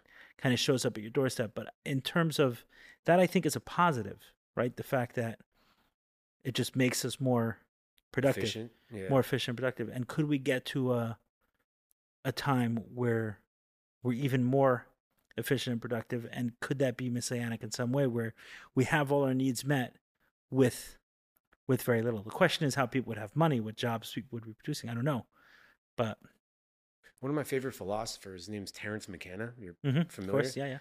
You know, he puts so much credence behind this concept of the felt presence of direct experience. That's what he called it.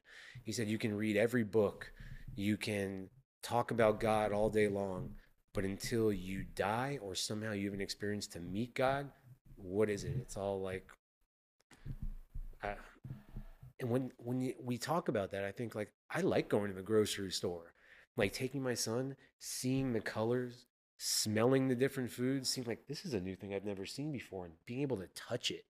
It's like an experience versus me just sitting in my house. So I think I I get what you're saying, but I got three young kids, and you have Really-. You seem so young. Maybe just like no gray hair yet. yeah, just chilled. You're doing something right. Yeah, just hanging out here and uh, yeah. what's today? Wednesday, Wednesday afternoon. Where are they? Yeah, where are they? Yeah. Not not here. So I got a Uh, place in Miami. Uh, I always know where my kid is because he's yelling at me or something. Oh, actually, now they're in New York. Why did I even say that? They're in- up in New York for the summer. oh, that's cool. Yeah. I No, get back to you, that. I'm Anyway, so where was I?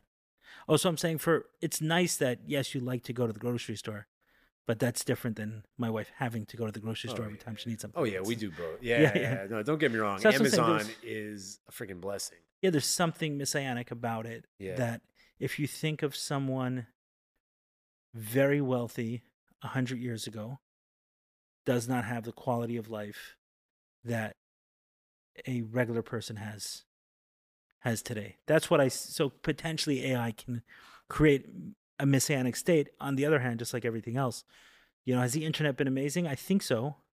There's a lot of cool things that your business, my business, that we can do with internet. But has it also created internet pornography and a generation of men who gotta Yeah.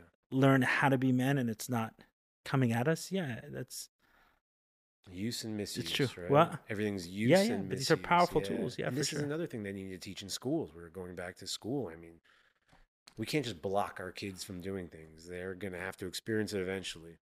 right. The other thing is is that I'm sure that every generation has dealt with this. Oh, the TV is going to be a disaster and this is going to be a disaster. But it's We- so far apart, though, right? That's the thing. True, but we can have opinions about it, but it's happening anyway. Yeah.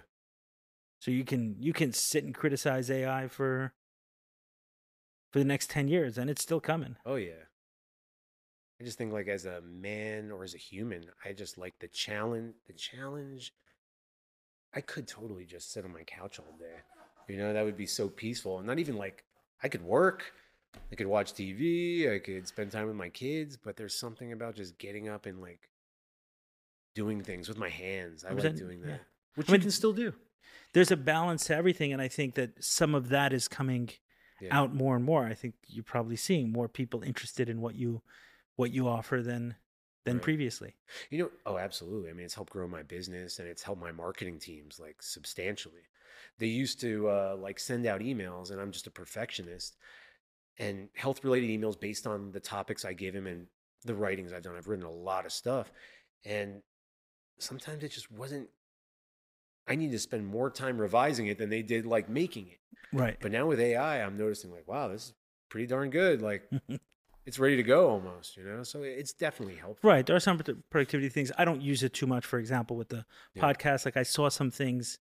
Um, it did. We tried. Hey, let's see if it can create certain stuff. I'm just no. I'd rather. Pretty soon it will though. What? I mean, Maybe. pretty soon, yeah. Maybe. But I mean, we were even. I think this all stemmed from we were talking about the fertility, like the whole experience. I'm sure there's going to be a way for us to not lab grown babies because that's a new thing. I'm sure you did you hear about Mm. that, which is Go ahead. I don't know where you can create an embryo in a lab now. That means you don't need a male sperm, you don't need female egg. They can literally create a life. This is the early stages. They have the DNA to create a human and just put it in a woman to grow, which that's pretty crazy to me. And AI might actually be able to help with men that have But do you, infertility do you need a woman to grow it? Who knows? Yeah, yeah. now. Yeah, we'll see where it goes. But you know, there's stuff coming, so We Yeah. just uh, Roll with it, right? yeah, and I think make the most of it. Yeah. You know, I think even within the, um, you know, I grew up Orthodox, and there were different um, kind of opinions within the Hasidic movement of how to deal with technologies that are coming our way, and a lot of them said, "Hey, let's let's hide in a ghetto, stay as far away from this as possible, and avoid it completely." And you know, growing up Chabad, the Rebbe had a completely different take Yeah.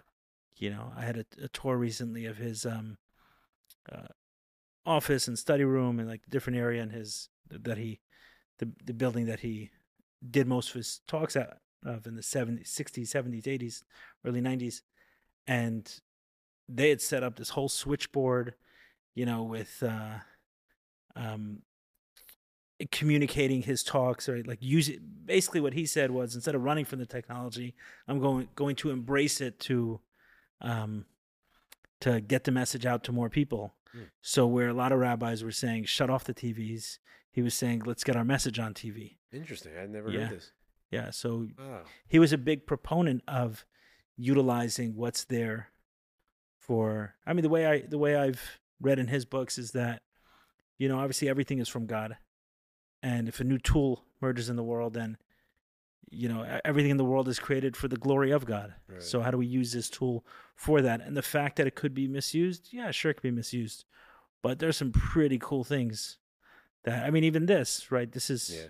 this is pretty neat. How did I how did I meet you without the internet, and how are we going to get this talk out through the internet? Yeah. Right, so there's a lot of cool stuff. But as someone who, you know, paid the heavy price of internet pornography, and I got addicted to it, you know, in the '90s, I got addicted to porn. Like from the old AOL Ex- days. exactly, the chat right. rooms. So, well, dial-up internet more, Yeah. right? So And sharing with friends. Yeah, before was- smartphones, Yeah, and oh, thi- yeah. and I think all the time, like, man, I got addicted in that world. Imagine what teenagers are dealing with today. It wasn't that easy back then. that then no was work. The whole house had to be asleep. I grew up in a big family, and I had to be, you know, sitting there on the computer. And if I hear footsteps, I'm running somewhere. Turn it and- off. Close the chat room. Yeah. Save it on a floppy disk somewhere. I have floppy disks. I used to use whatever hit it folders on the computer Oh, and bury it like yeah. eight folders deep, whatever. You know, the the pictures I was saving and stuff like that. And um, I'm thinking today, kid has an iPhone. Yeah. Go to the bathroom and you can download whatever you want. And even if you try to block it, it's coming at you. You know, I had to jump through hoops to get porn and I got addicted and now you got to jump through hoops to avoid porn. Mhm. So, you know, so I'm I'm recognizing the power and the, of these tools and the devastation they can create, but at the same time saying there's something in there as well that could be used for the positive and it's coming anyway.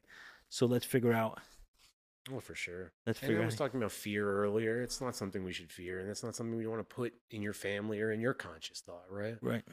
So, I, I know we were talking about the fertility thing, Right. No, I how think it finished. I wanted to ask you how um it's it's unusual for for me to see someone speak this comfortably around an issue like this. So I'm curious how you how you got there.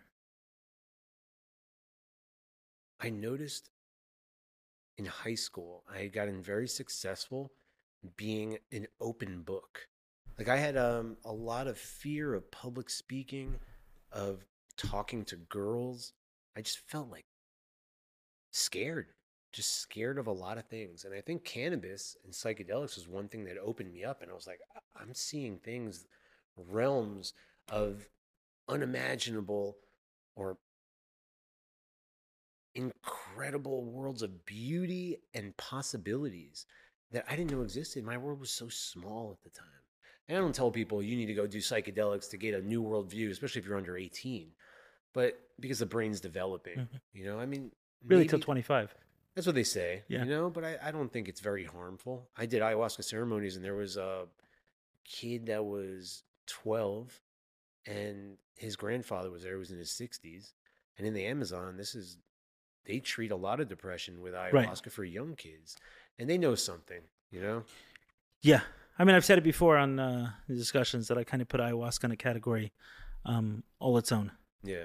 So I, I, meaning saying something about ayahuasca is not the same as saying something about LSD or even mushrooms. Yeah. Like it feels to me, not it feels to me, all of those um,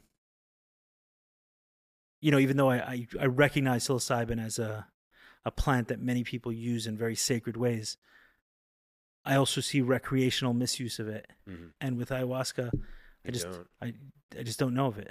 Plus, the dimethyltryptamine is something we produce anyways. Right. So it's, in a sense, it's like doing anabolic steroids, which are not natural to the human body, versus doing testosterone replacement therapy. We already produce testosterone. We don't produce those steroids. So it's much healthier for you. Right. But Meaning, so there is when you give an example of a 12 year old kid in an ayahuasca ceremony, uh, to me is a little bit different than talking about general psychedelics 100%. at a uh, Yeah. at that age. And doing things in a sacred manner, ceremonially. Oh, yeah, it's co- completely different. Yeah, that's the only way I do things now. Yeah, It's the only way to do things, in my opinion. I mean, think about you know in um, within Judaism, right? You have every every Sabbath there's there's wine and kids are drinking a small amount of wine, Right. and I I would I would bet that that um creates less of the potential for alcoholism and alcohol related problems than than more. Just seeing that, yeah, there's no question. It's it's it's a it's a substance, right, that can make us make bad decisions. But at the same point in time, it's one that we can also sit with ceremonially and have a little bit and put it away and be Yeah. okay and have a nice family meal. It's Right. not That's why I want to teach my kids Yeah. about all these experiences, not have to ex- explore on your own and hide behind your, you know, what your parents told you is right and wrong. I want him to make all the own all the decisions of his own, which is a weird thing to let them explore. You know, you want to protect them, but there's ways to do both. Is what I'm starting to learn as a new parent. good luck with uh, that. Yeah, my wife's like super on board with all this, and she's amazing with it.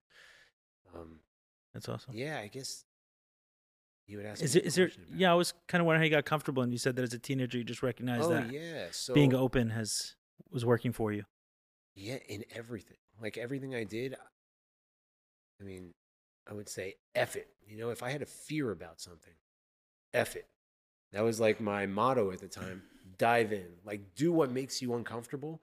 And I know that helped me grow as a man in everything, whether it was public speaking, whether it was I used to fight a lot. And uh, I was very like violent kid. I thought it was, this was just what we did growing up. I don't know what it was, if it was the culture at the time. And there was always multiple people or a bigger guy and it was like i'm not going to pick on someone smaller than me and i'm not going to start a fight. These were like rules. Like I, I don't know why. That was just like the warrior mindset i had. It was you always have to like put yourself in the shit as we would say. And F it, like let me go. What's the worst that can happen? That in that sense, bad things could happen. Right, bad but in could happen. most situations, you know, having courage, nature rewards courage. That's another thing Terence McKenna said. He said something along the lines of like using your imagination and understanding that nature rewards courage. You dive into the abyss in total fear and end up realizing it's a bed of feathers, something along those lines, not verbatim. And I just found it to be very true. So I thought, why don't I just speak truth? What do I have to hold back? What do I have to hide from the world? Let me help people. I've always wanted to help people, and maybe being an open book's going to do it. I can't see it harming people. The only person that's going to make uncomfortable is me, and I thrive in uncomfortable situations. And the feedback has just been mind blowing. You know, That's from neat. women too that tell me like my husband doesn't want to talk about it. He's embarrassed, or just men going like, "What do I do? I want a little kid running around in my life, and now I'm 40, and it's like not happening." So there wasn't any real intention behind it, just to help people out and just be honest. Yeah. You mentioned a fear of public speaking When I was younger, when I was younger. I mean, for a but that- long time, and now it's like I, I love it if I get the Mhm. opportunity. The la- one of the last like big times was at my father's funeral, and it was so many people, and I was just destroyed because you know in Judaism it's like the next day, you don't get time to think about it, and like there was something about it, you know, like the rest of my family had written their speeches or they put it on their phones and they said it. And I said, man, I'm just going to speak from the heart and I'm going to look into the souls of every person. I had an ayahuasca experience that was so intense in 2012, 2011, where I had died and I went into the ground in my own funeral. And somehow I could see everyone at my funeral and there was tens of everyone I had ever met in the world till that day was at this funeral. So there was maybe a janitor or a lunch lady. There Mm. was the pool guy, my great grandparents, everyone, every friend that I had a basic interaction with. And I was seeing it, even though my body was like in the ground. And the next thing I know, I was in all their heads, every single one of them.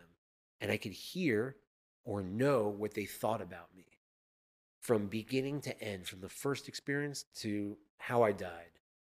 And it was just so profound. Like, if you want to talk about looking Mm. in the mirror and facing your soul and the evils you have done, or the dark things you hide from yourself or from other people, or maybe if I've done wrong to someone, I'm sure I have, and you want to look in the mirror, and I try to do that a lot with meditation to be a better person. And not to be a better person, just to understand and how I can be a better man, I guess. I, I don't know. I'll come up with the words. But at that funeral, I thought, I want to like see who's here and I want to touch them. I want to talk to them about my father and let them know who he was to me and feel who they were, who he was to them. And I just remember doing that. I felt so as good as you can feel after at a funeral. But I had people come up to me and they're like, Can you speak at my funeral? like they wanted to be, it was so you, funny. you you went through it. So you're talking about an ayahuasca experience, then you went to talking at your dad's funeral. Right. I think the ayahuasca experience where I died, it told me how, I don't know, it gave me the incentive, not the incentive, but the drive to speak at my father's funeral, just so intense from the heart and the soul. Oh, understood. I got it. Okay, Right. Fine. And it was like a strange parallel. And when I did it, I just, As opposed to reading a speech. yeah, which would have been convenient. At that point in time, did you have a fear of speaking Yes. when you got up to talk at your dad's funeral? And I just didn't care. Right. I think the single most important decision I made as an adult was to speak, even though I was afraid. If I look at my life today, how different it was. I had this intense, incredibly intense fear of speaking. I can't tell you how how intense it was. Nuts. Really. I had a business. I couldn't speak in front of my employees. If more than a few people were in the room, How I many couldn't. people? Like more than three or four? Yeah, I was done. If I was uh, at a dinner, seven, eight people, I couldn't. Really? I couldn't do it. I could have conversations. I could do business meetings, you know, and sit down with a few people. That was fine. But once it felt like I was talking, everyone was silent. Was it all because eyes you on felt me. they were judging you?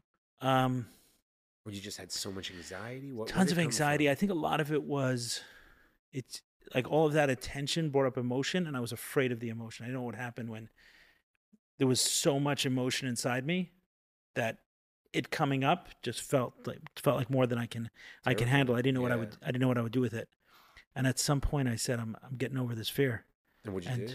well 12 step meetings helped me a lot because going there and i remember a bunch of times just being so afraid you know sometimes they'd go in a circle Oh, I thought you were Someone saying you went to 12 step meetings for public no no no speaking. I, I understand now. I'm sorry. no so that's that helped a little bit but it wasn't the same know after a certain point in time i mean i had a strong fear there but after a certain point in time um, i got more and more comfortable in that setting but i still wasn't comfortable in Mhm. in other settings then there was this school i was involved in in brooklyn um, and uh, one year it was charity dinner.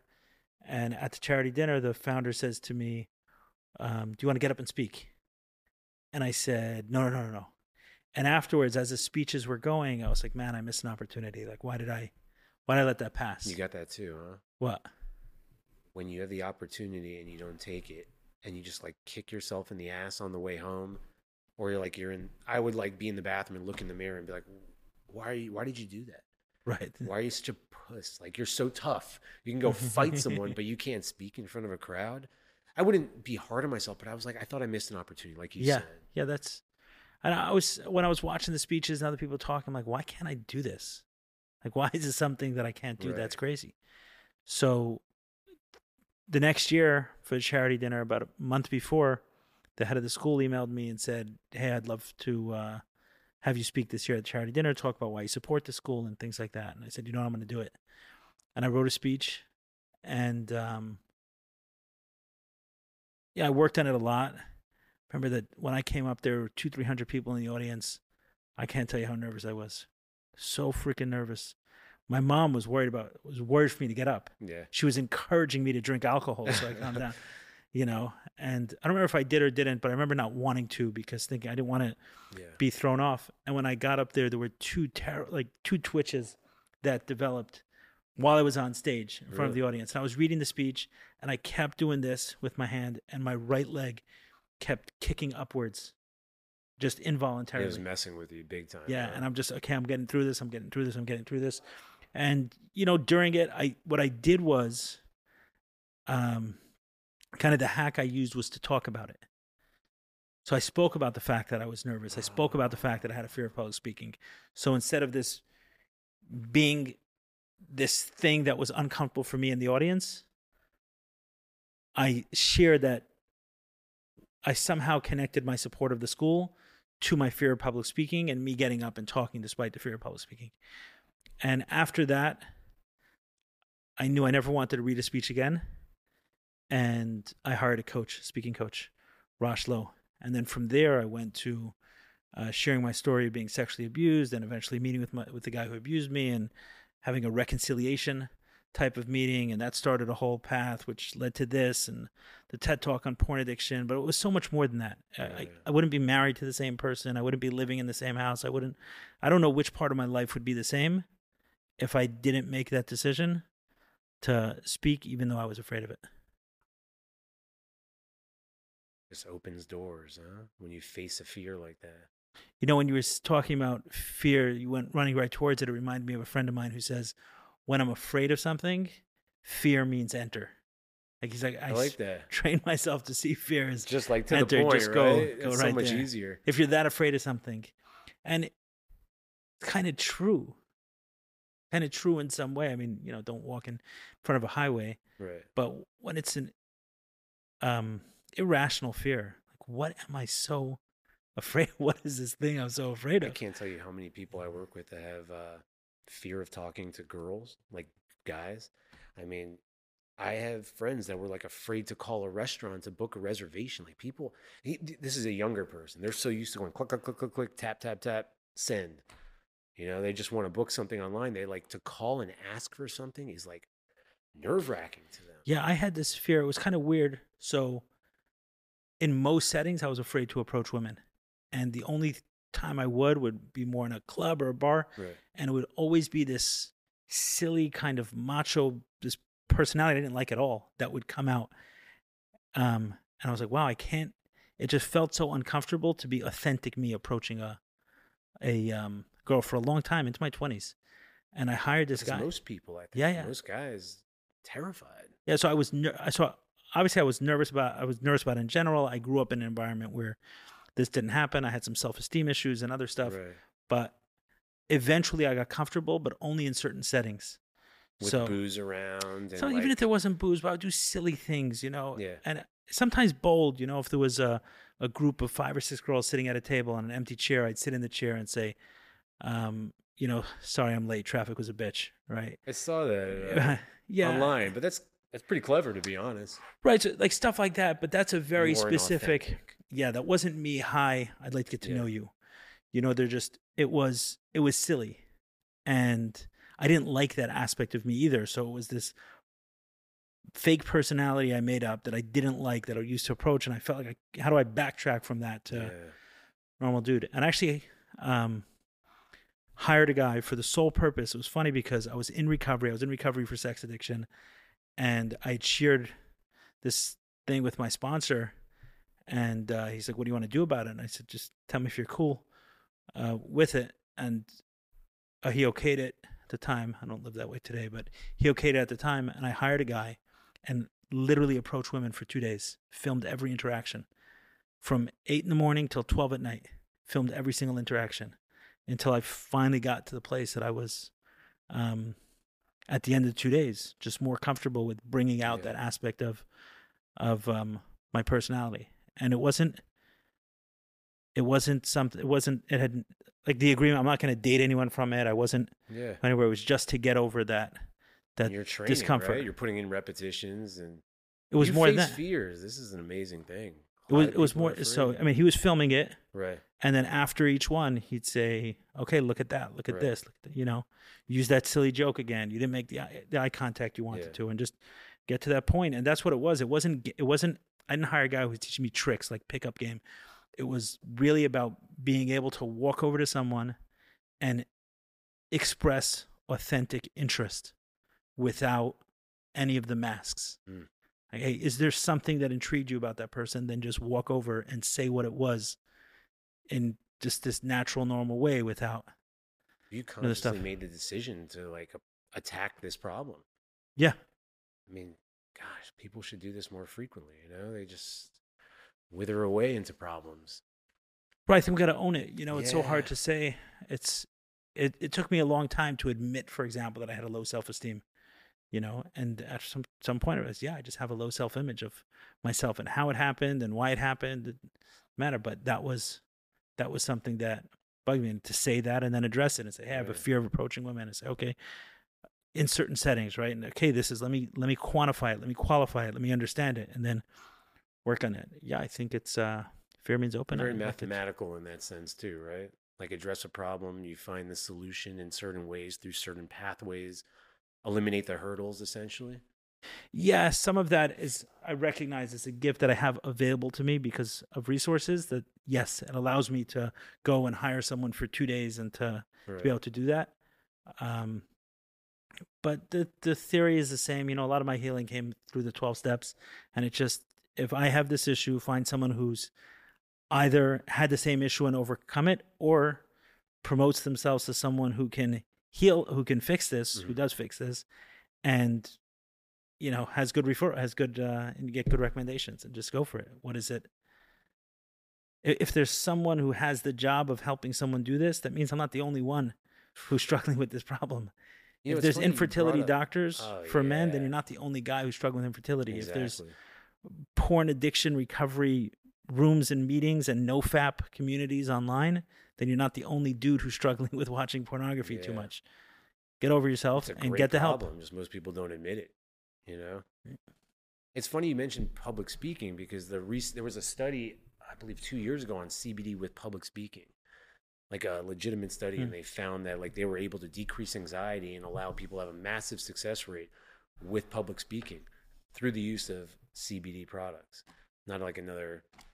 You know, uh, shout out to my brand, but that was just a cool thing that made me think about. it. I never thought to talk, discuss public speaking, Right. but it's cool that you overcame that and it led to so many more possibilities for you in life. Yeah, and I think my fear was it, it definitely was completely irrational and very disproportionate to um, other things in my life. Meaning, I if if there was a room of twenty people, I'm pretty sure I had the biggest fear of public speaking. At least that's what I felt. But isn't At that a the time. most common fear? It is, but I'm pretty sure mine was Yours was just that a intense, different. huh? Yeah, it was. It that's what it, that's the way it felt to me. Yeah. It was just completely, completely, completely um, consuming. Do you meditate frequently? Do I meditate frequently? like I a practice? I do a lot of things to center. Okay. Prior to having kids, I meditated regularly. I do a lot of things to center. So can be a meditation, can be not. So whether it's ice bath or rapé, which we mentioned, Yeah. Um, or breath work or listening to music, oftentimes I'll do that. Right. Um, and sometimes I'll do guided meditations or meditations like that. But I'm constantly checking in with where I'm at and using some tool or another to to center. Yeah, I like it as like So- a, a mental challenge. It's probably like one of the intellectual challenges Which where is we're sitting there meditating and thoughts come up and we have to address the fact that we're thinking, just saying, oh, that's a thought and coming back. It's like putting in the hard work. I mean, if I ask people to sit on a cushion for 20 minutes and when thoughts arise, acknowledge them, but come back to your breath, it is, they say it's one of the most difficult things. and it's is. unbelievable, right? It is like what seems like the easiest thing, but it might be the hardest thing you could possibly do, like in terms of actual difficulty level. So I like to use that a lot in hard physical training. And then spiritual work, like we were discussing. So like I like to push my clients as far as possible, like to the most intense discomfort zone they can have. And then you heal from it. Not heal from it, but you're pushing the boundaries of those categories. And then we use immense tools to get back to a relaxed, rejuvenative state. So, like, I'll use CBD or rapé or ice baths, things like that to balance. So, it's like this amazing flow of extreme versus extreme peace and recovery and then we find ourselves that's how i found balance personally that's what i do with a lot Right. of people i encourage a lot of people to do martial arts i train like extensively very hard but if it's not martial arts like gym programs things like that i think our community like really needs this type of stuff Saying the Jewish community. yeah Yeah, we definitely eat too much. I much. used to have like almost an embarrassment when people, when I would tell people, like when I was in an area where it wasn't a big Jewish population, like where my farm is, for example, I had some friends come over, and I don't feel this way anymore. And I said, okay, well, I know you guys celebrate Christmas, but it's Hanukkah, and we love to ha- have you over to celebrate Hanukkah. And they're like, what is that? So I brought them over and I showed them the menorah. We, I prayed in Hebrew and I gave them like the explanation of what it meant. And they were like, wow, this is really beautiful. We're so appreciative of what you did. But I used to be embarrassed because like the men that I was friends with that were Jewish were not like men I respected as being a man. I respected them as like getting a lot of maybe their parents just took care of everything for them. They never addressed problems. We always like ate a lot. We didn't take care of ourselves. And for me, like the body really is like a temple or like a room for the spirit. I think we really need to. And when I saw that they weren't doing that and it was like kvetch complaining about everything, I was like, this it drove me nuts. It drove me so far from the religion. And I wanted to just be the Really? exact opposite. Not opposite, like I don't want to be Jewish, but I just wanted to be like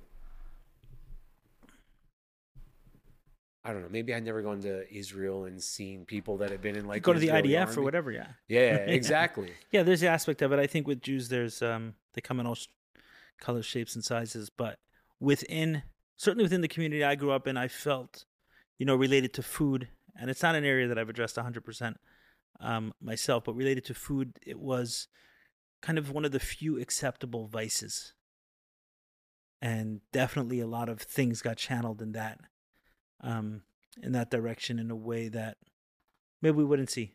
in Is alcohol areas. like I used to go to Chabad at University of Florida, and when we would go like on you know Shabbat dinner, it was we were throwing back. yeah, alcohol could also be one of the few Really? acceptable vices. Yeah. I mean, as a vice that's done in moderation, I don't. No, no, no. But no, I'm saying even as a vice, it's there. There is kind of an, an outlet for that. Where sexual vices, there's no room for that publicly. Right? Drug vices, there's no room for that publicly. Gambling vices, there's no room for that publicly. What is Jewish law on drugs? Like, what is? It's just taught? it's it's not so much about law, right? Because you can find um, yeah, you can find a lot of problems in like, problems with alcohol Mm. in Jewish law, right? The, the famous rabbi, the the previous Chabad rabbi, who called uh, alcohol a disgusting thing, right? Nevertheless, a lot of Chabad people drink um, drink alcohol, so it's not so much about what you'll find in the scriptures as much or the laws as much as the culture itself. So within the culture, there was an environment that you weren't out of place if you were a little bit drunk. You weren't out of place if you were consuming wine. You weren't out of place if um, you used food as a vice. Mm. Yeah. Whereas in others, that could be, but gambling or drugging or um, uh, a- anything sexual, you know, that was known, those vices, there's no, there's no room for that in the culture. That's why it was so intense when you came out about what you were dealing with, with porn addiction and things like that. That's why it was like mind blowing to so many people. I'm sure. yeah within the community a lot of people were were surprised um some thought it was unnecessary for sure but as um you know as other people started talking about it more people felt comfortable talking about their struggles yeah in like on the inside a lot of people are struggling with this stuff Mm. just um i'm thinking like if i was listening to this before i overcame the the fear of speaking and some of the some of the the other things it can almost be used like someone listening to it to say oh like even this i can't do. Meaning i have the fear and i have the fear of addressing the fear. Like it can only it could almost make someone Mm. feel worse. And the key for me with all of these things was i, I kind of shared a little bit here but was owning owning the problem each time. So even when i was when i hired that the guy to approach women right saying okay like i gotta I, I gotta overcome this my my backup was kind of the parachute thing it felt uncomfortable would just explain exactly what i'm doing Mm. like hey i noticed this discomfort and i have no idea why Yeah.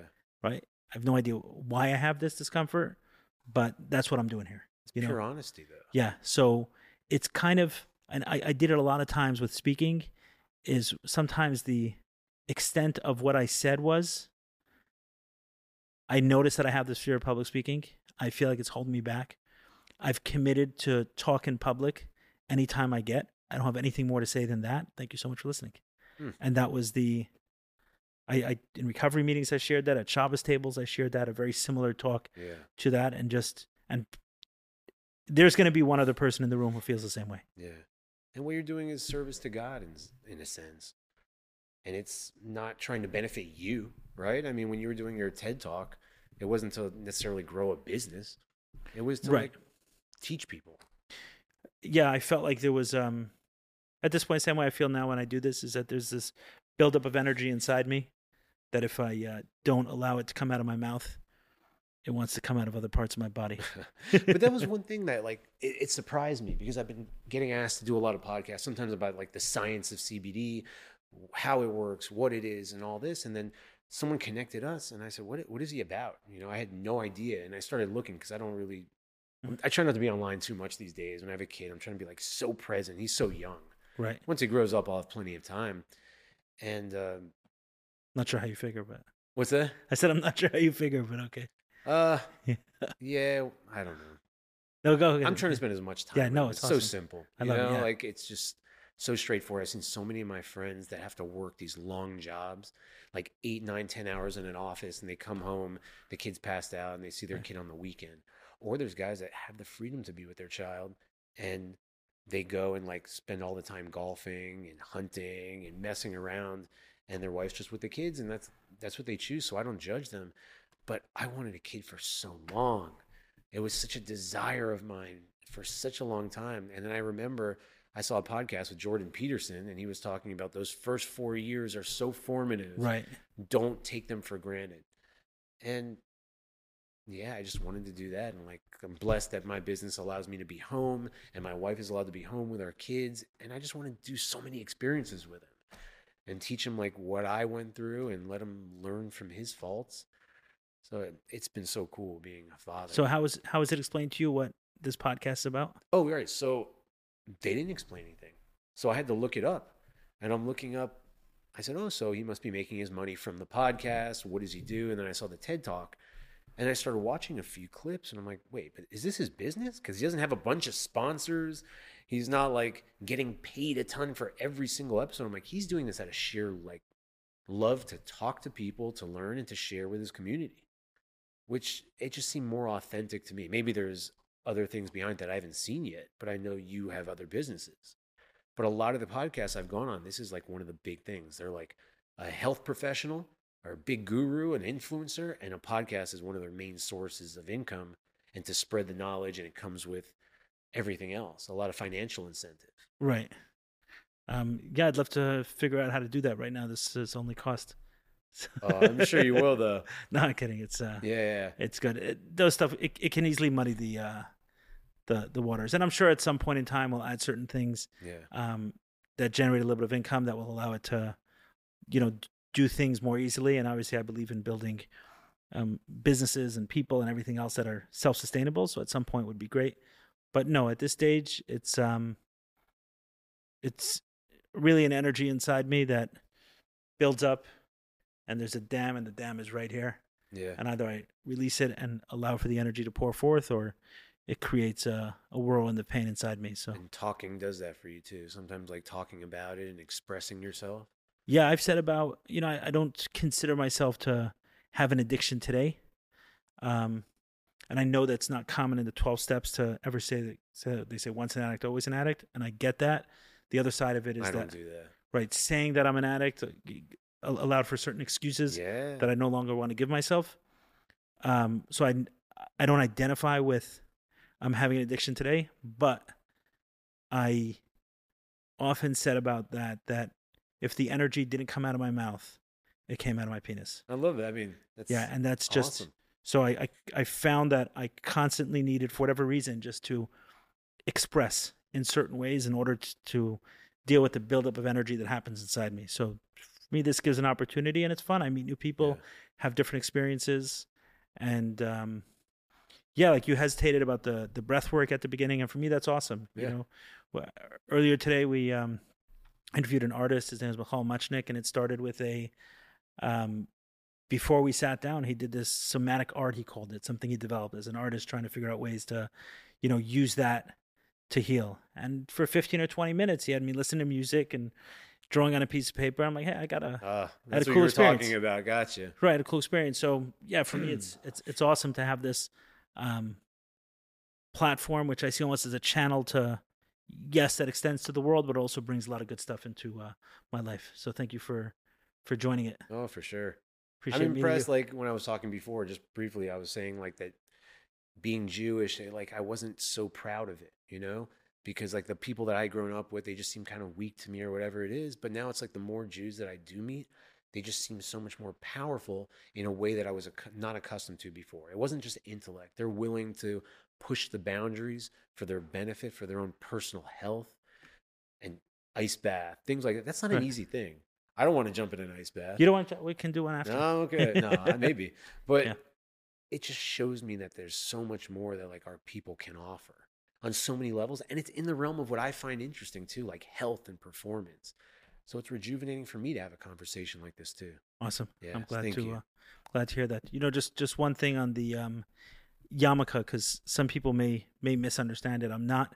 It actually, I didn't. I grew up Orthodox, but I moved away from that completely and wasn't Hmm. keeping the Sabbath or kosher or anything. And now, in the last couple of years, I've started to add it back into my life. But this didn't start from that. The yarmulke didn't start from that. The yarmulke I started wearing in 2020 simply as a a message of Jewish pride. I saw a little bit too much anti-Semitism, and I said, "Hey, I want to walk around and carry the Judaism proudly and not be ashamed that I that I am Jewish." I had family. My mom was born in Morocco, and her family all moved to France. And anytime we visited growing up, we were told, you know, hide the fact that you're you're Jewish, wear a cap or something else, so as not to call obvious Yeah. attention to yourself. And I felt like some of those things were coming to America in 2020, where there was a suggestion, you know, some suggestions, some of the anti-Semitism coming out that eh, maybe Jews shouldn't be so obvious about their Judaism, and maybe those who are pro-Israel don't have to be so obvious about that. And I thought, hey, you know, that exists in Europe, but we don't need that here in uh, in America. So this actually started more as a a Jewish pride thing. Let me so ask you one thing if we have just a moment. I'm like we have so all the time in the world. There's I always find there to be a disconnect between social media, media in general, and real life. When I go online, I see a thousand things about racism and the horrors of racism and this and this and just every bad thing. And I walk around my community and I have I mean, obviously I'm a friendly person, but I don't see it. I see guys that look like so aggressive that are not my color with let's say gold teeth and they look like a thug and they come up to me and they say have a blessed weekend and they shake my hand. I see people of all shapes colors that are like loving people and i think man is this like i'm sure there is some like racism and different things but it's so online and so prevalent online we think it's so available and it's happening here all the time. And so you're mentioning anti-semitism. Have you experienced that? Like in person here I experienced it very, very heavily in Europe, ridiculously heavily in Europe. In so- what way? Aside from like your parents telling you, "Don't do that because it could happen." No, like, I'm What talking- did I- you get firsthand? I was attacked on the street with "Fu Jewish bastard," literally in Manchester, England, multiple times. We were eggs thrown at us, and Is Manchester a good neighbor, like a good town, like city, or is it more like you travel through there? I don't really know. I haven't been to the UK. so it's in England. Uh, England's very anti-Semitic, very, very. Really? I was yelled at many, many times for, for, for being Jewish. Yeah, yeah. In the U.S., I haven't had a tremendous amount of um, negative experience in the U.S. I certainly had some growing up in Brooklyn. There was some tension. You know, in, Crown Heights, there was some tensions between the really?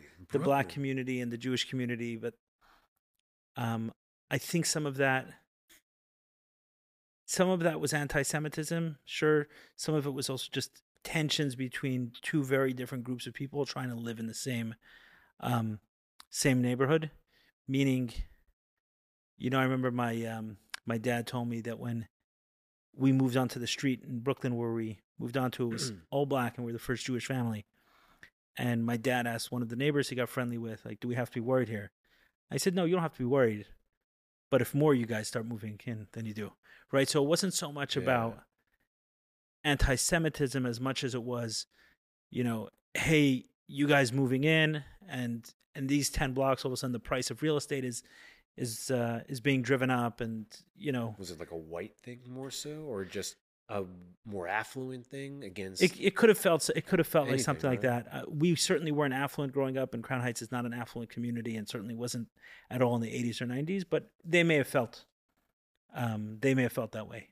I'm not sure, but so I've I've certainly experienced it.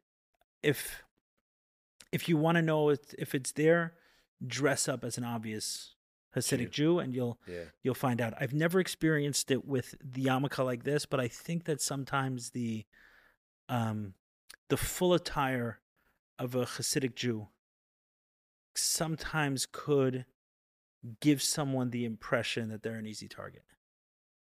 and it's such a weird how it goes. Like you know, in Surfside, I would see some like very Hasidic Jews, and I'm, you know, I consider myself Jewish, and I would like walk by and say hello, and they would give me like dirty looks, as if I'm like the enemy, because I could look like I'm a, a Jew maybe, or the opposite of a Jew. There's like a comedian. I don't know what the opposite is, but yeah. Yeah, but just like a guy that's like, a I usually have my head very shaved and a little Right. bit of muscle and all this Right. stuff. Like when you think of like a skinhead from American Oh, I History gotcha. X, I got it. you know, with the tattoos and all that kind of stuff. And once they find out I'm Jewish, they're like, oh, okay. And like you were bar mitzvah and Right. everything else. And they get, they, they realize and they're a little more like nice to me. I don't, I wonder if they feel that pressure too. Like people are constantly on the attack, so they have to be a little defensive. When I when I was dressed in that attire every day, um, and You're having to like black suit, like everything, yeah, the yeah. hat, yeah, everything. yeah, full full Chabad. yeah. attire when you know as a teenager when i had that i definitely was more um know what the word is but i was i was more sensitive to to those interactions the otherness that i felt because i felt that it was placed on me Mm. um more often at the same point in time i'm not i'm not someone who attributes everything that happens to anti-semitism and any Yeah. uh, every negative experience a Jew goes through is anti-Semitism. I definitely think a lot of this stuff is overblown. Uh, by and large, America is a country that um, we accept. We accept differences and a lot of Yeah. tolerance for others. It's better here than probably um, than probably anywhere else in the world. At the same point in time, I 2020, I think there was something going on in the country. There was a lot of tension, and oftentimes in those environments, when people feel that tension, then hate comes out, and hate is usually Yeah. directed at the other. And what's interesting about the Jew is we somehow manage to be the other to almost everybody. It's like- successful generally, you But know. And no, it's not. It's actually not true. really, No, because a Jew can be hated like because they're rich and hated because they're poor. You know, meaning I, I don't think someone sees a Hasidic Jew and assumes wealth. They may assume something else, right? Meaning they they can be hated as oh you're powerful and you control the world and you're dirty vermin. Yeah. You know, there's both. Isn't it that so exists. weird how it goes back and forth? Where Or you know, I we heard might be in fear that someone hates us, or a little standoffish, and Yeah, yeah. Once that's in there, right? When there's Oh, a, a lot of it is a lack of understanding and a, you know, a tension that exists. You know what's what's interesting is I've gotten like fairly close over the years. I had a boxing coach for a while. I have a shaman um, that I know now, and both from Middle Eastern countries, and what type of shaman? I'm just curious. like an ayahuasca shaman, Oh, and he was Middle Eastern. Middle Eastern, yeah. And Fascinating. Um, what's interesting is that as I've gotten like it's been a, I'm giving two examples, but yeah. there was a boxing coach that I worked with. He's now moved back to Egypt, Egyptian, and when we used to hang out, I felt like I felt like I was hanging out with a brother. Like meaning there was a a, a comfort that I had with him that was much more than than others. And he challenged you, right? Like physically But challenged it wasn't. you. But it wasn't only that. It was his Connection. like his background. It was something about oh, okay. him that felt to me very very familiar, even though he was you know an Egyptian Arab. I mean, and who knows how long back? Maybe you had Maybe, similar yeah. bloodline.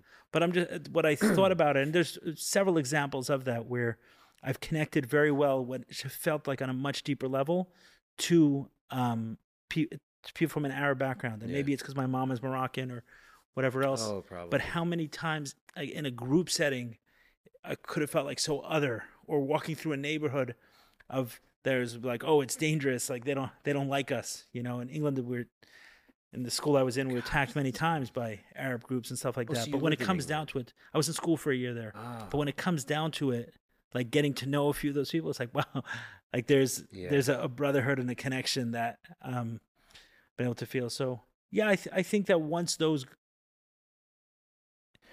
usually there's a certain fear on both sides that's Mhm. creating that disconnection if we can promote more understanding usually those things can disappear Just but it exists it certainly exists you know jews are considered the capitalists to those who hate capitalism and the socialists to those who hate socialism so Wait, say this one more time. This is another thing that like always gets me with Judaism, but I want to hear what you. I was saying. just making the point that when when when that gets woken up, right? When an environment gets into a state of fear, and You're saying Jews, even in its eh, own community, like no, no, just in general. So let's say early COVID, there was a lot of fear in the environment, right? The a lot of people were in a state of fear, Right. and when that happens, oftentimes that goes along with blame and fear of the other, right. and Jews managed to be the other with everyone. And I'm sure there were all sorts of things that were more common. So, for example, there were more attacks on Asians probably early on in COVID because of the thought that, you know, Asians are bringing this to yeah, our yeah. country. And I'm sure uh, black people felt more more of that for those who consider blacks the other. Mm. What's amazing about the Jewish people is just how we can kind of morph into the other for so many people. So you're saying the Jews that are capitalist or the Jews that are more socialist, they're just hated either way. No, what I'm saying is is that for someone who hates capitalism, they'll often attribute it to oh these greedy Jewish landlords, Right. capitalists, and then for someone who hates socialists, say oh these Jewish socialists, Yeah, you know. Jewish communists. So meaning- this and this. I got you. Yeah, you have um, who's the uh, whatever. We're, going off in a bunch of different sections, Yeah. but Rudy Rochman, who I interviewed on this podcast, who talks a lot about anti-Semitism and um, Israel stuff and other such things, other sub subjects. Um, he's made this point that the Jew, you know, anti-Semitism is a thing and has been around for a long time, and I certainly don't try to magnify it. But I think one of those reasons is that we manage to morph into the other whoever Mm. needs another to hate. It's a convenient enemy, right? Yeah, but uh, listen, uh, by and large in America, it's been amazing, and yeah. you know, this is an incredible country. correct. People that do not appreciate being here, they don't understand what else there is. It's an alien world in other parts of the world. Like we, they don't even have a concept like, oh, it's socialist or capitalist. You go there, and it's that's not the case at all. You know, it's people need to be very more appreciative, and myself included. We all Yeah. need to be.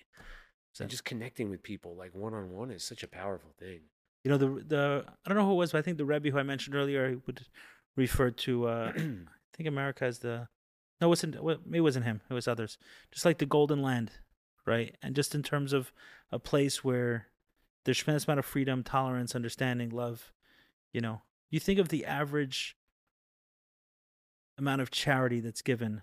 I'm, pretty sure I've, I saw something a while ago. I haven't looked at any studies recently, but the average American gives much more charity than the average European Yeah. for example. There's definitely something um, that's been in the cult- this culture that was super, super, super good, and hopefully we can keep it that way. by choice too, and also not by choice, but What?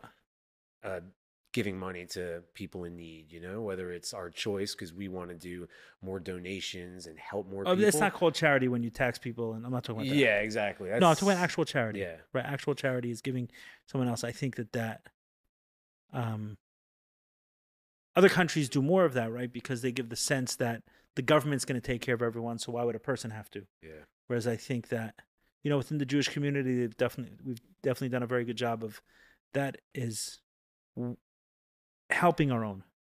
When there's someone struggling, you're saying, no, it's not the government's job to take care of People the poor. The government has a role, but it's the market- community's community's yeah, job. exactly. Whether it's small community or big, but it's not the government's job to take care of everyone.